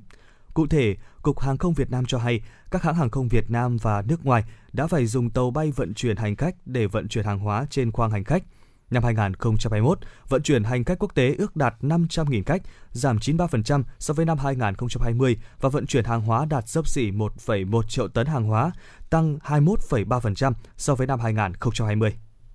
Mở cửa phiên giao dịch sáng ngày hôm nay, giá vàng trong nước đi xuống so với chốt phiên ngày hôm qua. Mở cửa giao dịch tại thị trường thành phố Hà Nội, giá vàng SJC được công ty vàng bạc đá quý Sài Gòn điều chỉnh giảm 100.000 đồng trên một lượng ở cả chiều mua vào và bán ra so với cuối phiên ngày hôm qua, niêm yết ở mức 60,9 đến 61,62 triệu đồng trên một lượng mua vào bán ra. Tại công ty vàng bạc đá quý Phú Quý, giá vàng SCC giảm 150.000 đồng trên một lượng ở chiều mua vào và 50.000 đồng trên một lượng ở chiều bán ra so với chốt phiên ngày hôm qua niêm yết ở mức giá 60,05 đến 61,55 triệu đồng trên một lượng mua vào bán ra. Tại công ty cổ phần tập đoàn vàng bạc đá quý Doji, giá vàng SJC được niêm yết ở mức 60,8 đến 61,55 triệu đồng trên một lượng mua vào bán ra, không đổi so với cuối phiên ngày hôm qua. Vâng thưa quý vị và các bạn, vừa rồi là những thông tin mới nhất chúng tôi cập nhật. Quý vị hãy nhớ kết nối với chúng tôi qua tổng đài 024 3773 6688 hoặc tương tác trên trang fanpage Truyền động Hà Nội FM96 để cùng chia sẻ những vấn đề mà quý vị đang quan tâm nhé. Và thưa quý vị, những ngày vừa qua, trước tình hình gia tăng nhiều trường hợp F0 trên địa bàn Hà Nội, cùng với việc lập trạm y tế lưu động, nhiều quận huyện đã triển khai điều trị F0 không có triệu chứng tại nhà hiệu quả, thuận tiện cho người bệnh. Điều trị F0 không triệu chứng và triệu chứng nhẹ tại nhà, nơi cư trú đang được xem là mô hình điều trị phù hợp khi tỷ lệ bao phủ vaccine phòng COVID-19 đạt mức rất cao. Hướng điều trị này không chỉ giúp giảm áp lực cho các cơ sở điều trị COVID-19, tạo thuận lợi cho các gia đình mà còn được xem là hình thức phổ biến khi chuyển sang trạng thái bình thường mới, thích ứng an toàn phòng chống dịch COVID-19. Ngay sau đây, xin mời quý vị cùng lắng nghe phóng sự có nhân đề Hà Nội sẵn sàng các giải pháp khi số F0 tăng cao. Kính thưa quý vị và các bạn, số ca mắc COVID-19 tại Hà Nội đang tăng nhanh trong những ngày vừa qua, với số ca mắc đã lên tới hơn 1.000 ca mỗi ngày. Qua phân tích cho thấy, có từ 85 đến 90% số ca F0 không có triệu chứng hoặc triệu chứng nhẹ. Hà Nội đã và đang chuẩn bị sẵn sàng cho các giải pháp khi số ca mắc F0 tăng cao. Trong đó, nhiều quận huyện ở thủ đô bắt đầu xem xét và cách ly điều trị F0 tại nhà. Hơn một tuần khi cách ly tại nhà, gia đình anh Nguyễn Đức Minh cảm thấy tương đối thoải mái và tâm lý nhẹ nhõm hơn nhiều so với việc phải đi điều trị tập trung. Nhà anh Minh đã ghi nhận 5 người mắc COVID-19, trong đó có hai trẻ em, vợ và mẹ anh do có yếu tố cao tuổi và bệnh nền nên đã được điều trị tập trung. Còn lại ba bố con sau nhiều ngày cách ly điều trị đã có kết quả âm tính. Đây cũng là điểm cách ly tại nhà đầu tiên của phường Phú La, quận Hà Đông kể từ khi thành phố Hà Nội cho phép việc này. Anh Nguyễn Đức Minh nói: là hướng dẫn đầy đủ về các biện pháp để tự chăm sóc bản thân tự làm tự làm sao đảm bảo về chăm sóc bản thân cũng như là, là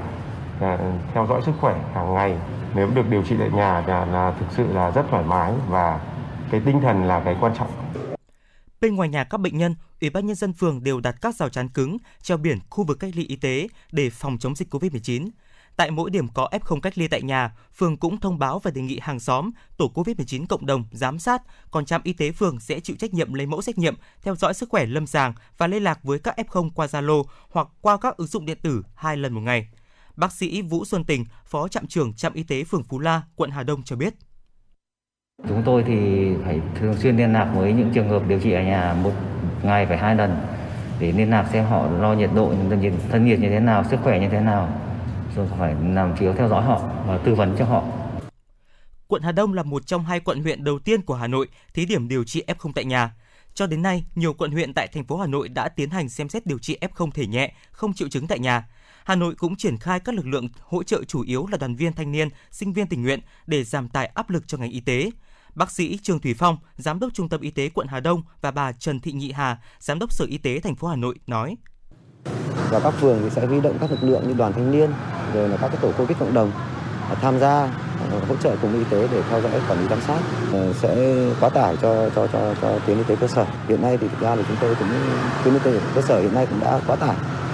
tại vì ờ, một trạm y tế khoảng có khoảng theo đầu dân thì khoảng từ 8 đến 10 cán bộ.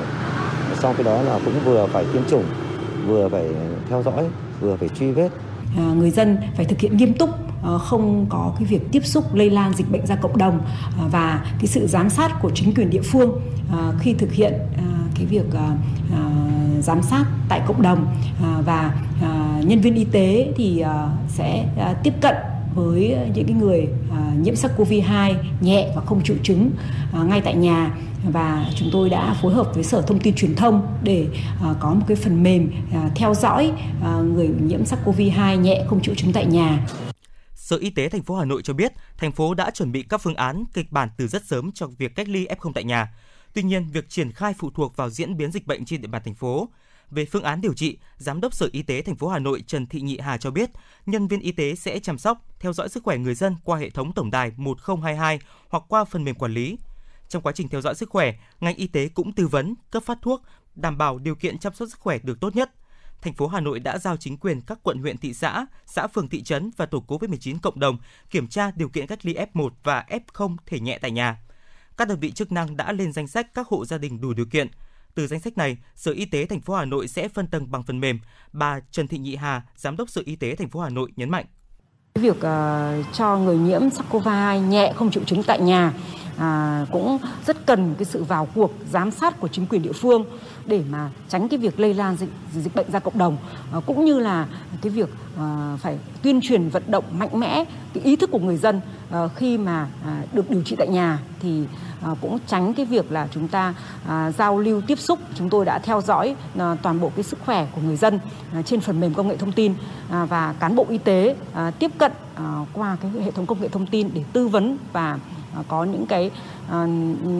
kê đơn điều trị thuốc à, cho bệnh nhân một cách kịp thời nhất. À, ngoài ra nữa thì à, với cái hệ thống à, công nghệ thông tin như vậy thì à, chúng tôi cũng phân tải xuống à, một cái à, tổ gọi là tổ hỗ trợ à, chăm sóc người nhiễm SARS-CoV-2 ngay tại nhà. Cái cái tổ này thì à, chúng tôi à, đề nghị chính quyền địa phương à, thành lập gồm những à, tình nguyện viên, à, đoàn thanh niên, à, hội phụ nữ, À, tổ Covid cộng đồng và học sinh sinh viên. À, đây là cái tổ mà hỗ trợ à, người bệnh ngay tại nhà à, rất là cần một cái sự phối hợp nhịp nhàng giữa ngành y tế và các cấp chính quyền cơ sở để mà chúng ta có thể quản lý à, chặt chẽ à, những cái ca nhiễm ngay tại nhà và để người dân được tiếp cận với dịch vụ y tế từ sớm từ xa ngay từ cơ sở theo đúng tinh thần chỉ đạo của Thủ tướng Chính phủ. Về việc điều trị F0 thể nhẹ không triệu chứng tại nhà, nhiều chuyên gia y tế trước đó đã ủng hộ phương án này, bởi việc điều trị tại nhà sẽ giúp người bệnh duy trì công việc, học tập, thu nhập và đóng góp cho xã hội. Việc này phù hợp với chiến lược chống dịch trong giai đoạn sống chung an toàn, linh hoạt với dịch bệnh. Bộ Y tế cũng đã ban hành hướng dẫn quy trình điều trị F0 tại nhà, cơ chế quản lý, giám sát sẽ phân cấp triệt để cho địa phương, tổ COVID-19 cộng đồng, trạm y tế lưu động. Tuy nhiên, để phương án này phát huy hiệu quả thì quan trọng nhất vẫn là sự tự giác, ý thức của người dân. Sở Y tế thành phố Hà Nội cũng ban hành hướng dẫn sử dụng thuốc điều trị COVID-19 tại nhà cho người trên 18 tuổi. Theo đó, thuốc điều trị gồm 3 nhóm. Nhóm A là những thuốc thông dụng bao gồm thuốc hạ sốt và thuốc nâng cao thể trạng, paracetamol 500mg uống một viên khi sốt trên 38,5 độ C, có thể lặp lại mỗi 4 đến 6 giờ nếu vẫn còn sốt. Ngoài ra, uống vitamin tổng hợp, uống một viên một lần trên một ngày, vitamin C uống sáng một viên, tối một viên. Nhóm B là thuốc khám viêm và thuốc chống đông chỉ sử dụng trong tình huống đặc biệt. Người bệnh khi cảm thấy khó thở, thở hụt hơi, khó thở tăng lên khi vận động, nhịp thở nghỉ ngơi trên 20 lần trên một phút hoặc đo nồng độ SpO2 dưới 96%, phải liên hệ ngay với bác sĩ để được tư vấn, hỗ trợ. Bác sĩ đánh giá tình trạng bệnh, nếu có chỉ định nhập viện, bác sĩ sẽ cho người bệnh sử dụng một liều thuốc duy nhất trước khi chuyển viện. Với các thuốc dùng cho nhóm B, Sở Y tế thành phố Hà Nội lưu ý không sử dụng cho phụ nữ có thai và phụ nữ đang cho con bú, người có mắc một trong những bệnh viêm loét dạ dày tá tràng, suy gan, suy thận, các bệnh lý dễ gây chảy máu đường tiêu hóa, đường tiết niệu và các bệnh lý dễ gây chảy máu khác. Nhóm C là thuốc kháng virus bao gồm Monupiravir, viên 200mg hoặc viên 400mg uống 2 ngày một lần, sáng 800mg, chiều 800mg và uống 5 ngày liên tục hoặc Favipiravir viên 200mg. Ngày đầu 1.600mg trên một lần nhân 2 lần trên một ngày. Các ngày sau uống 600mg trên một lần nhân 2 lần trên một ngày, uống từ 7 đến 14 ngày. Với thuốc nhóm C cũng không sử dụng trong trường hợp phụ nữ có thai hoặc đang có hoạch có thai, đang cho con bú. Theo Sở Y tế thành phố Hà Nội, nếu người bệnh có kết quả âm tính, cơ sở được phân công quản lý F0 lập danh sách báo cáo ban chỉ đạo phòng chống dịch COVID-19 phường xã thị trấn để cấp giấy xác nhận hoàn thành thời gian cách ly theo quy định. Cùng với đó làm xét nghiệm cho người chăm sóc hoặc người ở cùng nhà với F0 khi có triệu chứng nghi mắc COVID-19.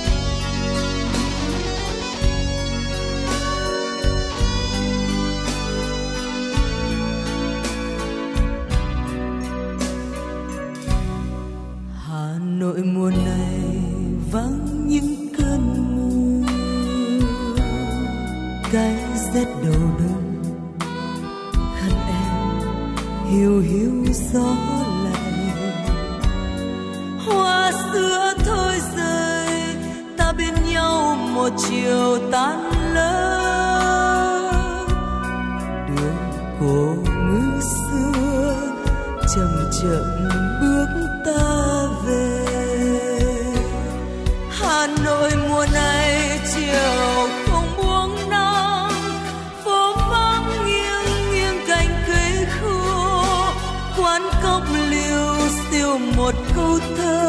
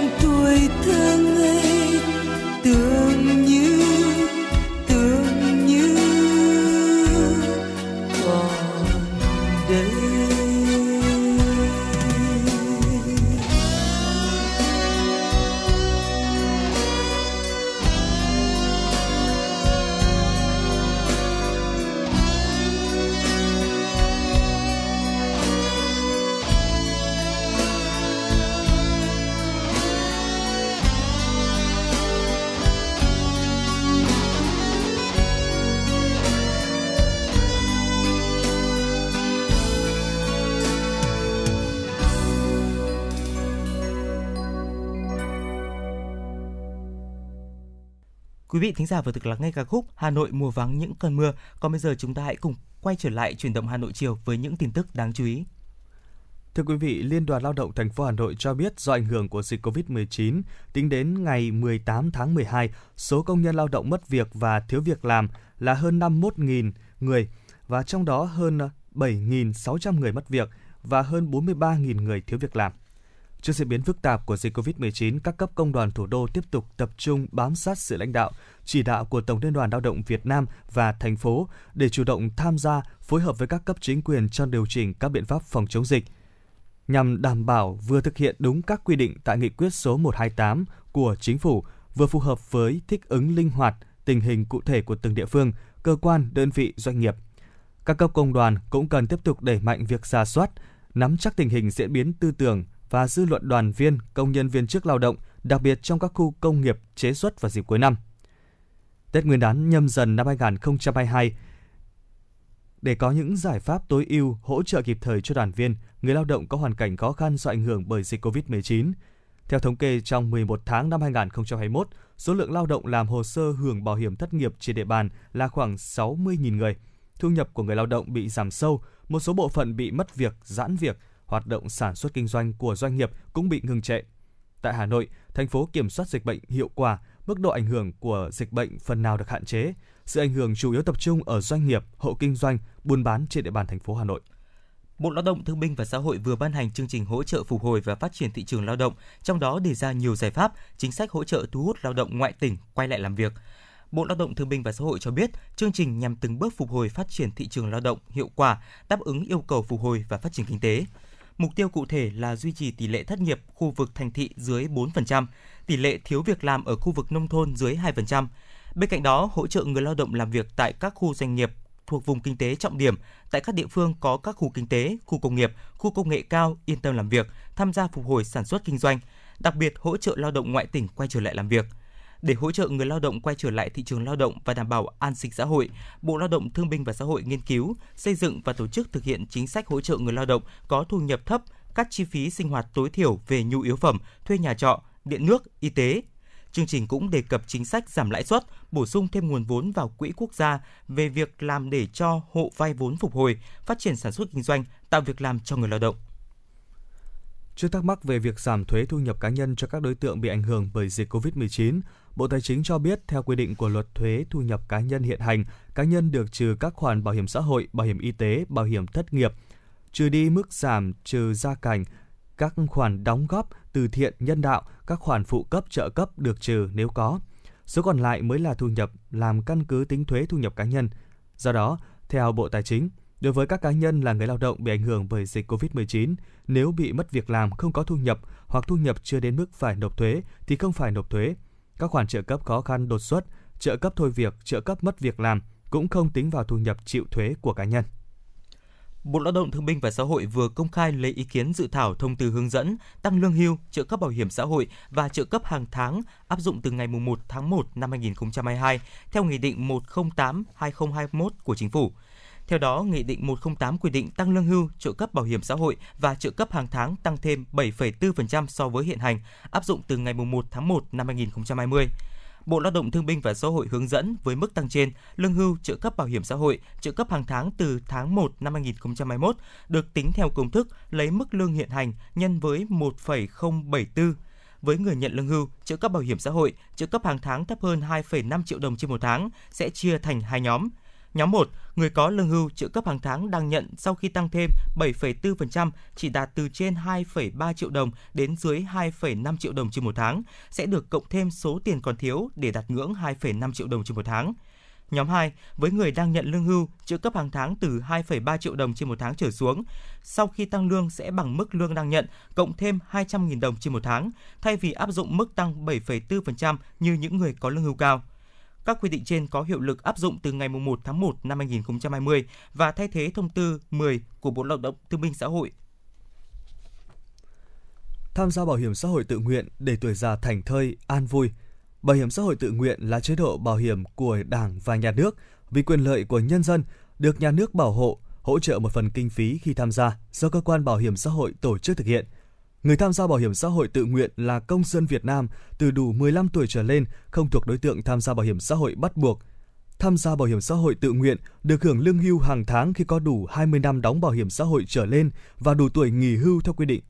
Hàng năm, lương hưu được điều chỉnh theo chế độ tăng chung của nhà nước. Trong quá trình hưởng lương hưu được cấp thẻ bảo hiểm y tế miễn phí. Khi chết thân nhân được hưởng mai táng phí bằng 10 tháng lương cơ sở và chế độ tử tuất. Về mức đóng, đảm bảo theo nguyên tắc đóng nhiều hưởng nhiều, đóng ít hưởng ít. Mức đóng thấp nhất là 140.000 đồng một tháng.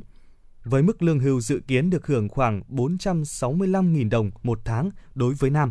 và khoảng 568.000 đồng một tháng đối với nữ. Mức đóng cao nhất là 6 triệu 556.000 đồng một tháng. Dự kiến mức lương hưu được hưởng khoảng 19 triệu 800.000 đồng một tháng đối với nam và khoảng 24 triệu 200.000 đồng một tháng đối với nữ. Người tham gia bảo hiểm xã hội tự nguyện được nhà nước hỗ trợ tiền đóng trên mức chuẩn hộ nghèo ở khu vực nông thôn. Người thuộc hộ nghèo được nhà nước hỗ trợ 46.200 đồng một tháng. Hộ cận nghèo được hỗ trợ 38.500 đồng một tháng. Các trường hợp khác được hỗ trợ 15.400 đồng một tháng. Được lựa chọn phương thức đóng, đóng hàng tháng, 3 tháng, 6 tháng hoặc 12 tháng một lần. Đóng một lần cho nhiều năm về sau nhưng không quá 5 năm một lần. Mọi thủ tục tham gia liên hệ trực tiếp với đại lý thu bảo hiểm xã hội, bảo hiểm y tế tại Ủy ban nhân dân xã, bưu điện hoặc cơ quan bảo hiểm xã hội gần nhất. Vì sự ổn định cuộc sống của chính bản thân và gia đình, hãy đăng ký tham gia bảo hiểm xã hội tự nguyện ngay từ hôm nay.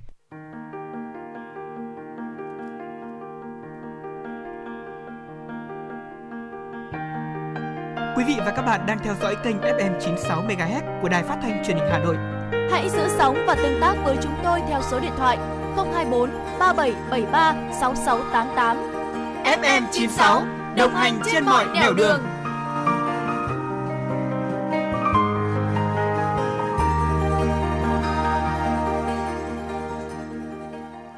Quý vị và các bạn đang lắng nghe chương trình Truyền động Hà Nội chiều trên sóng phát thanh 96 MHz của Đài Phát thanh và Truyền hình Hà Nội. Chịu trách nhiệm sản xuất Phó Tổng Giám đốc Nguyễn Tiến Dũng, đạo diễn và biên tập Kiều Oanh, Hoa Mai, MC Quang Minh, Tuấn Anh, kỹ thuật viên Mạnh Thắng thực hiện. Còn bây giờ, trước khi đến với những nội dung tiếp theo của chương trình, xin mời quý vị thính giả cùng lắng nghe ca khúc Lãng đãng chiều đông Hà Nội.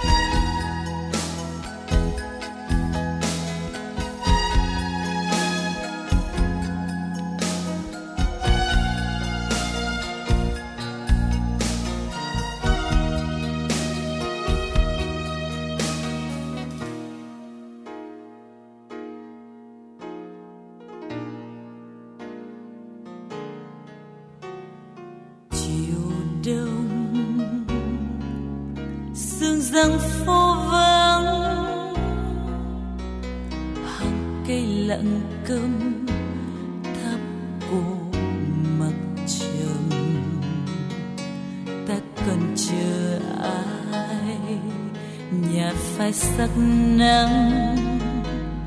Heo mây tan nhòa bao giấc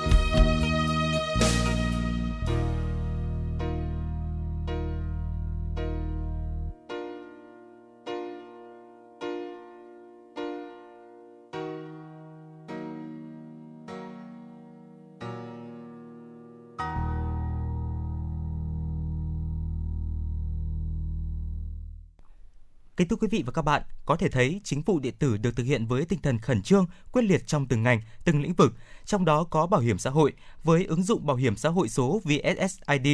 đã và đang mang lại nhiều tiện ích cho người dân, giúp việc giải quyết các thủ tục hành chính không còn là sự e ngại hay phiền hà, từ đó đưa ra chính sách thực sự đi vào cuộc sống và phục vụ cho sự phát triển của xã hội chuyển đến nơi thu dung điều trị tích hợp để tránh sự quá tải với các cơ sở y tế. Phóng sự sau đây sẽ làm rõ nội dung này. Thưa quý vị và các bạn, thực hiện chỉ đạo của Bảo hiểm xã hội Việt Nam trong năm 2021, Bảo hiểm xã hội thành phố Hà Nội đã tích cực triển khai bảo hiểm xã hội số VSSID đến tất cả người lao động ở các sở ban ngành, các cơ quan đơn vị đóng trên địa bàn.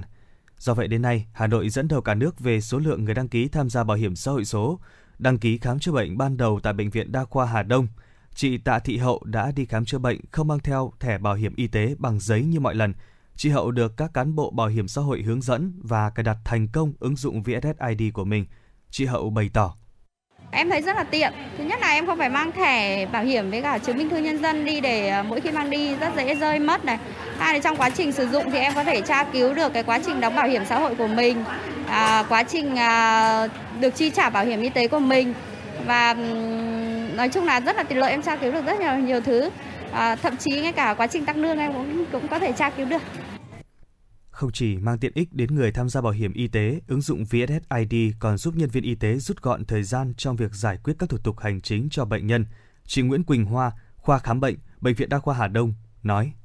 Khi mà bệnh nhân sử dụng cái ờ, ứng dụng VSSID này thì tôi thấy là bệnh nhân ờ, ờ, đỡ mất thời gian hơn để kiểm tra giấy tờ thủ tục hành chính, làm nó rất là thuận tiện. Ờ, ví dụ như người bình thường mà phải kiểm tra thẻ bảo hiểm chứng minh thư trên cổng thì ờ, mất độ khoảng ờ, 2 đến 3 phút nhưng mà khi mà bệnh nhân trình VSSI đi ra thì bọn em chít thẻ thì chỉ mất độ khoảng 30 giây, rất là nhanh. Cài đặt ứng dụng VSSID bên cạnh những tiện ích trong khám chữa bệnh, bảo hiểm y tế như người sử dụng thẻ không lo mất, quên thẻ bảo hiểm y tế như đã xảy ra đối với thẻ bảo hiểm y tế giấy, giảm thời gian làm thủ tục khám chữa bệnh của cả người tham gia và cơ sở khám chữa bệnh. Người dân còn được hưởng thêm nhiều tiện ích khác.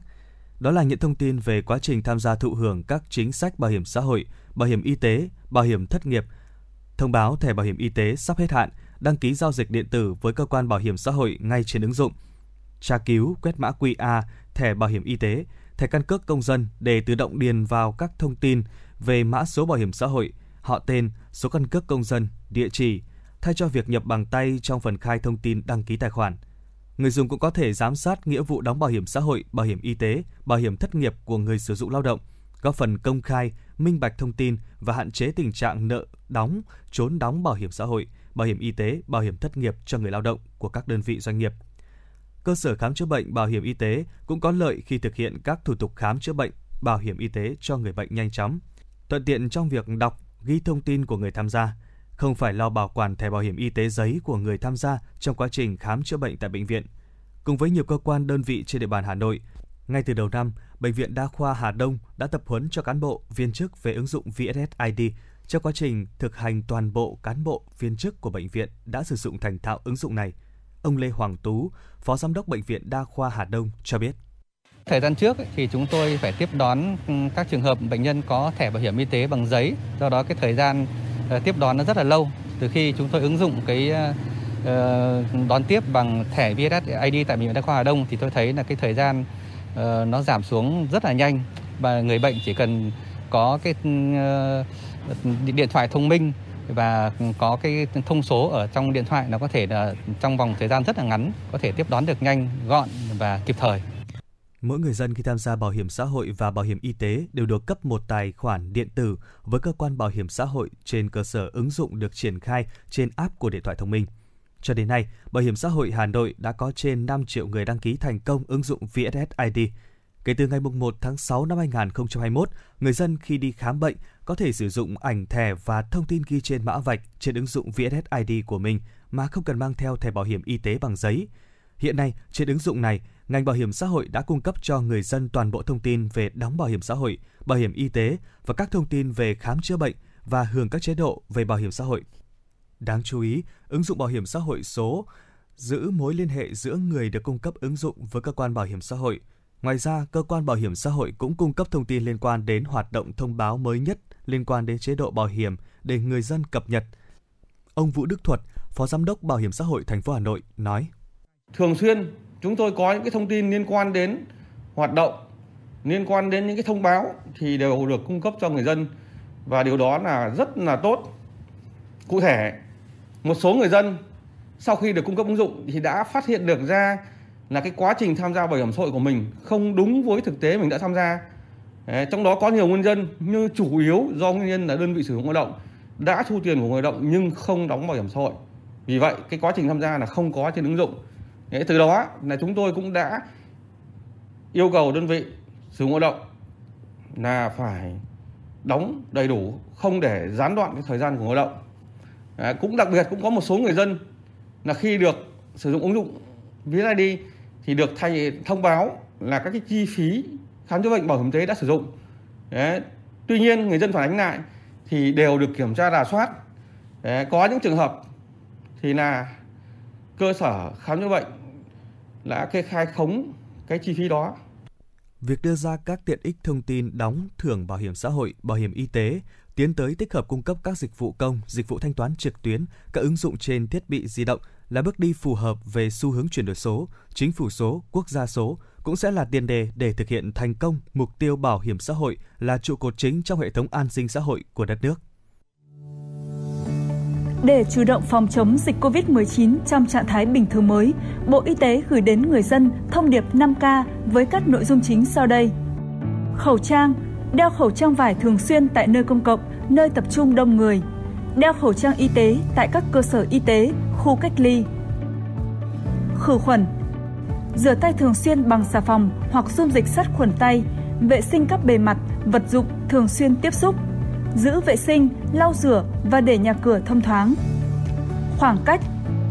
Giữ khoảng cách khi tiếp xúc với người khác. Không tụ tập Không tụ tập đông người. Khai báo y tế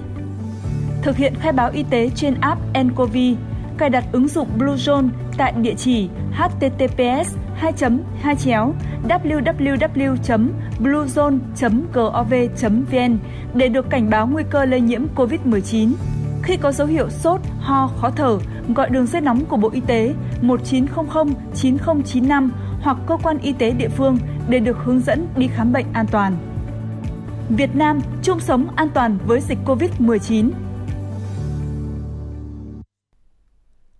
Thưa quý vị, việc điều trị ARV thông qua bảo hiểm y tế được đánh giá là một trong những giải pháp giúp bài toán chữa bệnh cho bệnh nhân HIV được giải quyết. Điều trị ARV là điều trị liên tục và suốt đời. Với những người không thông qua bảo hiểm y tế, họ sẽ phải chịu một khoản chi phí rất lớn. Việc điều trị ARV thông qua bảo hiểm y tế sẽ là một nguồn tài chính bền vững giúp cho những người có bệnh có cơ hội chữa trị với chi phí hợp lý. Phóng sự bảo hiểm y tế trở thành phao cứu sinh cho những người nhiễm HIV sẽ làm rõ hơn vấn đề này. Thưa quý vị, với bệnh nhân HIVS, điều trị ARV, thuốc kháng virus HIV cần liên tục và suốt đời. Hết năm 2018, nguồn viện trợ thuốc ARV điều trị miễn phí của các tổ chức quốc tế cho bệnh HIV tại Việt Nam đã kết thúc. Điều này tưởng chừng như ảnh hưởng đến việc điều trị của người bệnh, cũng như mục tiêu khống chế thành công dịch bệnh HIVS tại nước ta. Thế nhưng từ năm 2019, Quỹ Bảo hiểm Y tế đã trở thành phao cứu sinh cho những người nhiễm HIV. Mặc dù có sự cắt giảm viện trợ của các tổ chức quốc tế điều trị thuốc ARV cho bệnh nhân HIV, nhưng từ tháng 3 năm 2019 đến nay, hầu hết các bệnh nhân HIV đang điều trị tại phòng khám ngoại trú, Trung tâm Y tế quận Tây Hồ tiếp tục được điều trị thuốc ARV bằng nguồn quỹ bảo hiểm y tế chi trả. Các dịch vụ y tế liên quan đến HIV/AIDS được quỹ bảo hiểm y tế chi trả bao gồm thuốc kháng HIV, xét nghiệm HIV trong khám chữa bệnh với phụ nữ mang thai và sinh con, kỹ thuật đình chỉ thai nghén, khám chữa bệnh liên quan đến HIV/AIDS với trẻ sinh từ mẹ nhiễm HIV, xét nghiệm HIV theo yêu cầu chuyên môn, xét nghiệm điều trị thuốc kháng với người phơi nhiễm HIV do rủi ro, điều trị dự phòng nhiễm trùng cơ hội. Anh Nguyễn Văn A, bệnh nhân HIV và bà Nguyễn Hồng Loan, trưởng phòng khám ngoại trú Trung tâm Y tế quận Tây Hồ cho biết. Chúng tôi dùng cái thẻ bảo hiểm y tế này là được uh, thẻ bảo hiểm người ta chi trả 100%. Chúng tôi không phải bỏ một đồng tiền nào của uh, cá nhân chúng tôi ra để lấy thuốc cả. Rất là thuận lợi trong việc điều trị uh, như thế này khi dùng bảo hiểm y tế. Có một số bệnh nhân có cái bảo hiểm y tế nơi đăng ký khám chữa bệnh ban đầu là ở bệnh viện tuyến tỉnh. Hiện tại thì chưa thông tuyến với lại ừ, tuyến huyện.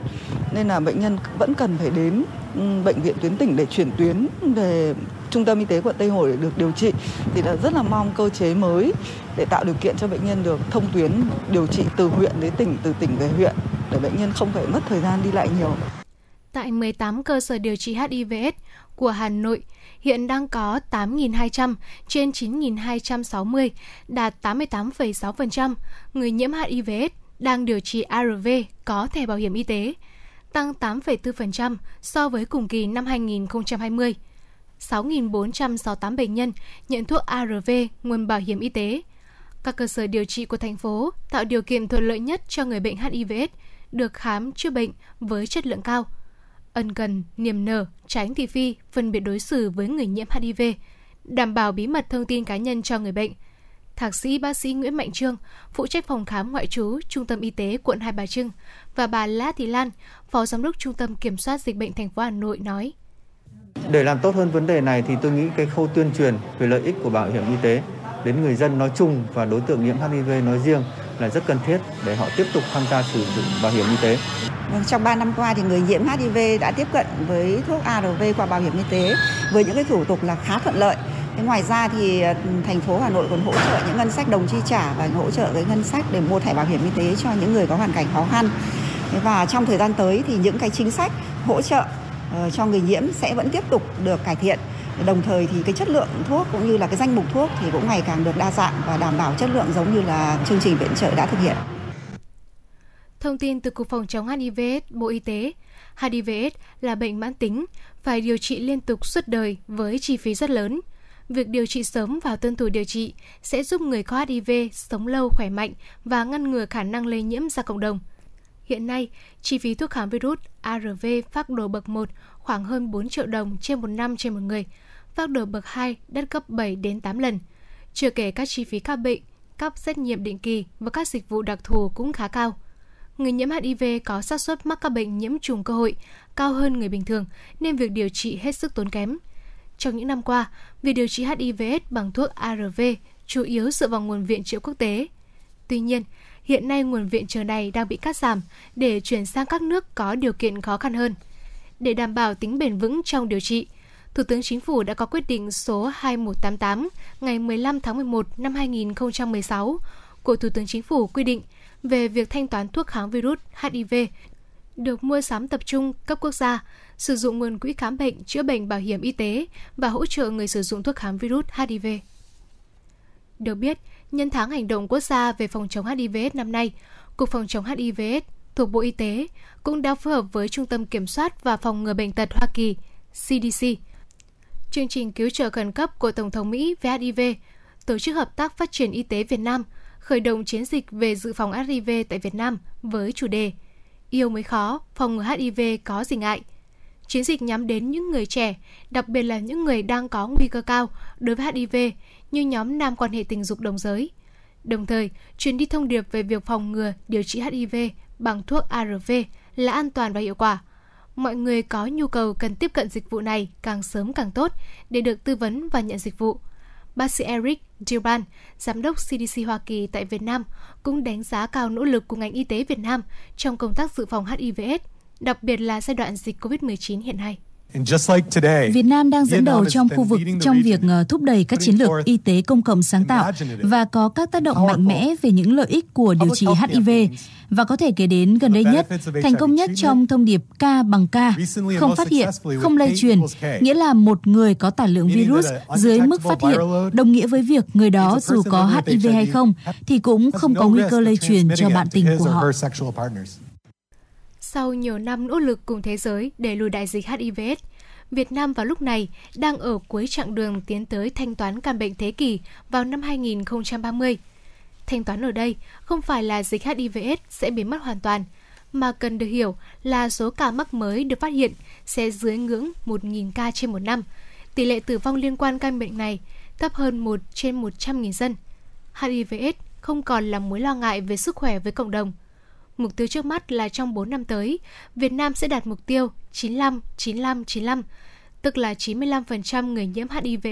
được hiểu được tình trạng bệnh, 95% người biết tình trạng HIV được điều trị ARV, 95% người nhiễm HIV được điều trị ARV có tài lượng virus dưới ngưỡng ức chế. Như vậy là việc đạt được các chỉ tiêu phải đảm bảo về số lượng và chất lượng, đặc biệt là chỉ tiêu cuối cùng khi nước ta đã về đích trước hạn – với tỷ lệ đã đạt được là 96%. Đồng nghĩa, hầu hết các trường hợp nhiễm HIV đang điều trị ARV ở Việt Nam không còn khả năng lây nhiễm HIV cho người khác qua con đường tình dục. Đây cũng là lý do nước ta được đánh giá rất cao khi thực hiện chiến dịch truyền thông dự phòng, K bằng K, không phát hiện bằng không lây truyền. Trong bối cảnh các chỉ tiêu vẫn đang được duy trì như cam kết và đăng ký, việc phát hiện nhiều ca nhiễm HIV mới, về bản chất có thể coi như một tín hiệu tích cực. Nó cho thấy hệ thống xét nghiệm bao gồm ngành y tế và những cánh tay nối dài từ các hội nhóm tình nguyện viên đồng đẳng, hoạt động cộng đồng đang vận hành hiệu quả, ngày càng được mở rộng và đa dạng hóa giữa lúc Covid-19 hoành hành. Khi chúng ta phát hiện càng nhiều ca ở những nhóm đối tượng trọng điểm hiện nay như công nhân các khu công nghiệp, nhóm nam quan hệ tình dục đồng giới, khả năng vét nốt một số ca mắc còn ẩn trong cộng đồng càng có triển vọng hiện thực hóa – Ước tính, nước ta còn khoảng vài chục nghìn ca mắc HIV chưa được phát hiện.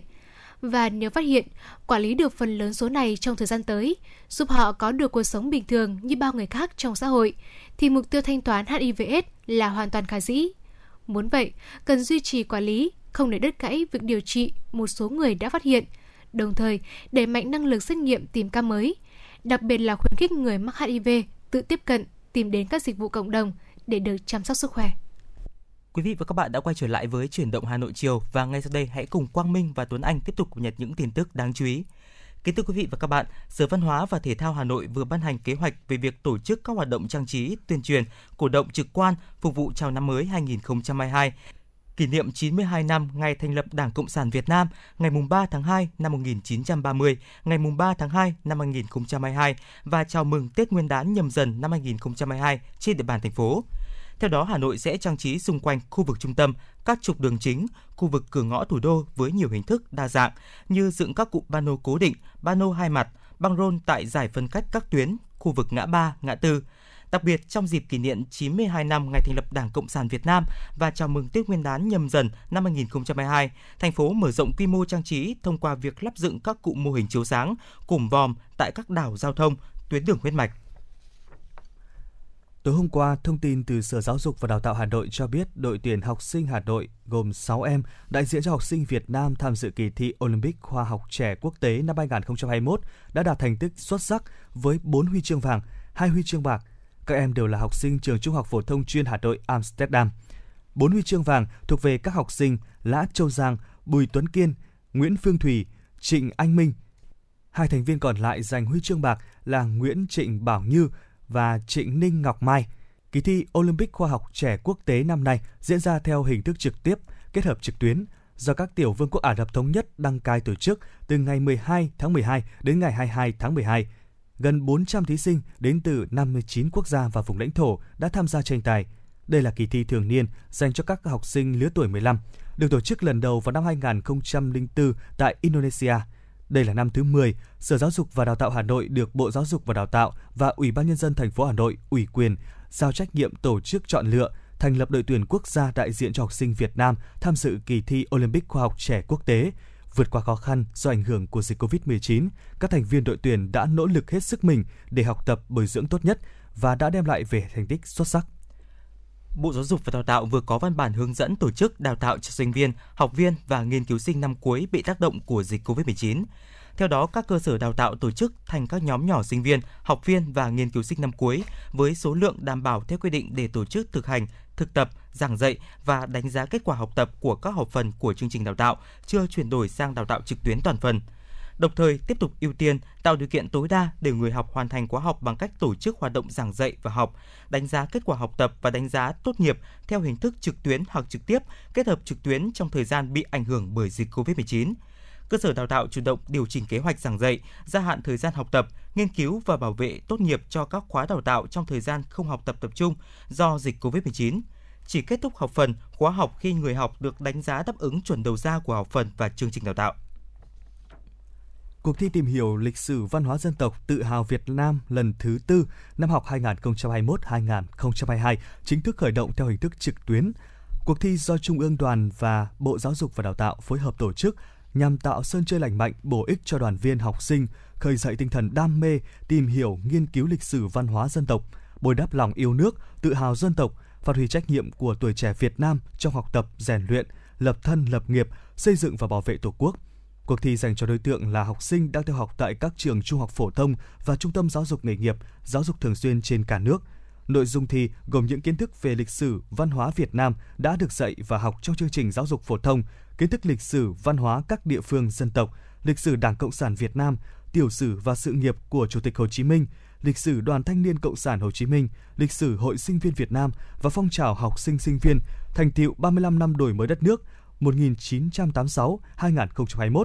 quan điểm, chủ trương mới về phát triển văn hóa, con người Việt Nam trong văn kiện Đại hội 13 của Đảng. Kính thưa quý vị và các bạn, tròn một năm sau ngày phát động, Hội đồng Giải thưởng VinFuture đã hoàn tất thẩm định và thống nhất tôn vinh 4 công trình khoa học kiệt xuất mang lại tác động tích cực đến cuộc sống của hàng triệu người trên thế giới. Chủ nhân của các giải thưởng sẽ được công bố tại lễ trao giải thưởng được tổ chức vào ngày 20 tháng 1 năm 2022 tại Nhà hát lớn Hà Nội và tuần lễ khoa học công nghệ VinFuture từ ngày 18 đến ngày 21 tháng 1 năm 2022. Đây là sự kiện quốc tế tôn vinh những công trình khoa học kiệt xuất và thúc đẩy tinh thần đổi mới sáng tạo, phụng sự nhân loại năm 2021 với sự tham gia của các nhà khoa học hàng đầu thế giới, các nhà hoạch định chính sách, lãnh đạo các tập đoàn công nghệ và chủ nhân các giải thưởng. Lễ trao giải sẽ được tổ chức vào tối ngày 20 tháng 1 năm 2022 theo nghi thức trang trọng nhất nhằm vinh danh các chủ nhân của hệ thống giải thưởng VinFuture lần thứ nhất, gồm giải thưởng chính VinFuture Grand Prize và ba giải thưởng đặc biệt dành cho các nhà khoa học nữ, các nhà khoa học đến từ các nước đang phát triển và các nhà khoa học nghiên cứu lĩnh vực mới. Cùng với lễ trao giải, VinFuture sẽ tổ chức tuần lễ khoa học công nghệ dành cho cộng đồng các nhà nghiên cứu khoa học, lãnh đạo các doanh nghiệp và startup trong lĩnh vực công nghệ, công nghiệp – Thông qua chuỗi hoạt động giao lưu với Hội đồng Giải thưởng và các nhà khoa học đoạt giải, VinFuture sẽ kết nối trí tuệ giữa giới khoa học công nghệ Việt Nam với thế giới, giữa giới hàn lâm với doanh nhân khởi nghiệp nhằm góp phần đưa khoa học công nghệ đi vào cuộc sống một cách thiết thực và hiệu quả. Thưa quý vị và các bạn, đến đây, thời lượng chương trình chuyển động Hà Nội chiều xin được khép lại. Mọi ý kiến đóng góp cho chương trình, mời quý vị thính giả gửi đến email tin tức fm96a.gmail.com hoặc gọi đến tổng đài 024 3773 6688 Ngoài ra, quý vị cũng có thể tương tác trên trang fanpage Chuyển động Hà Nội FM 96 và nghe lại các chương trình trên Apple Podcast. Cảm ơn sự đồng hành của quý vị. Xin kính chào và hẹn gặp lại.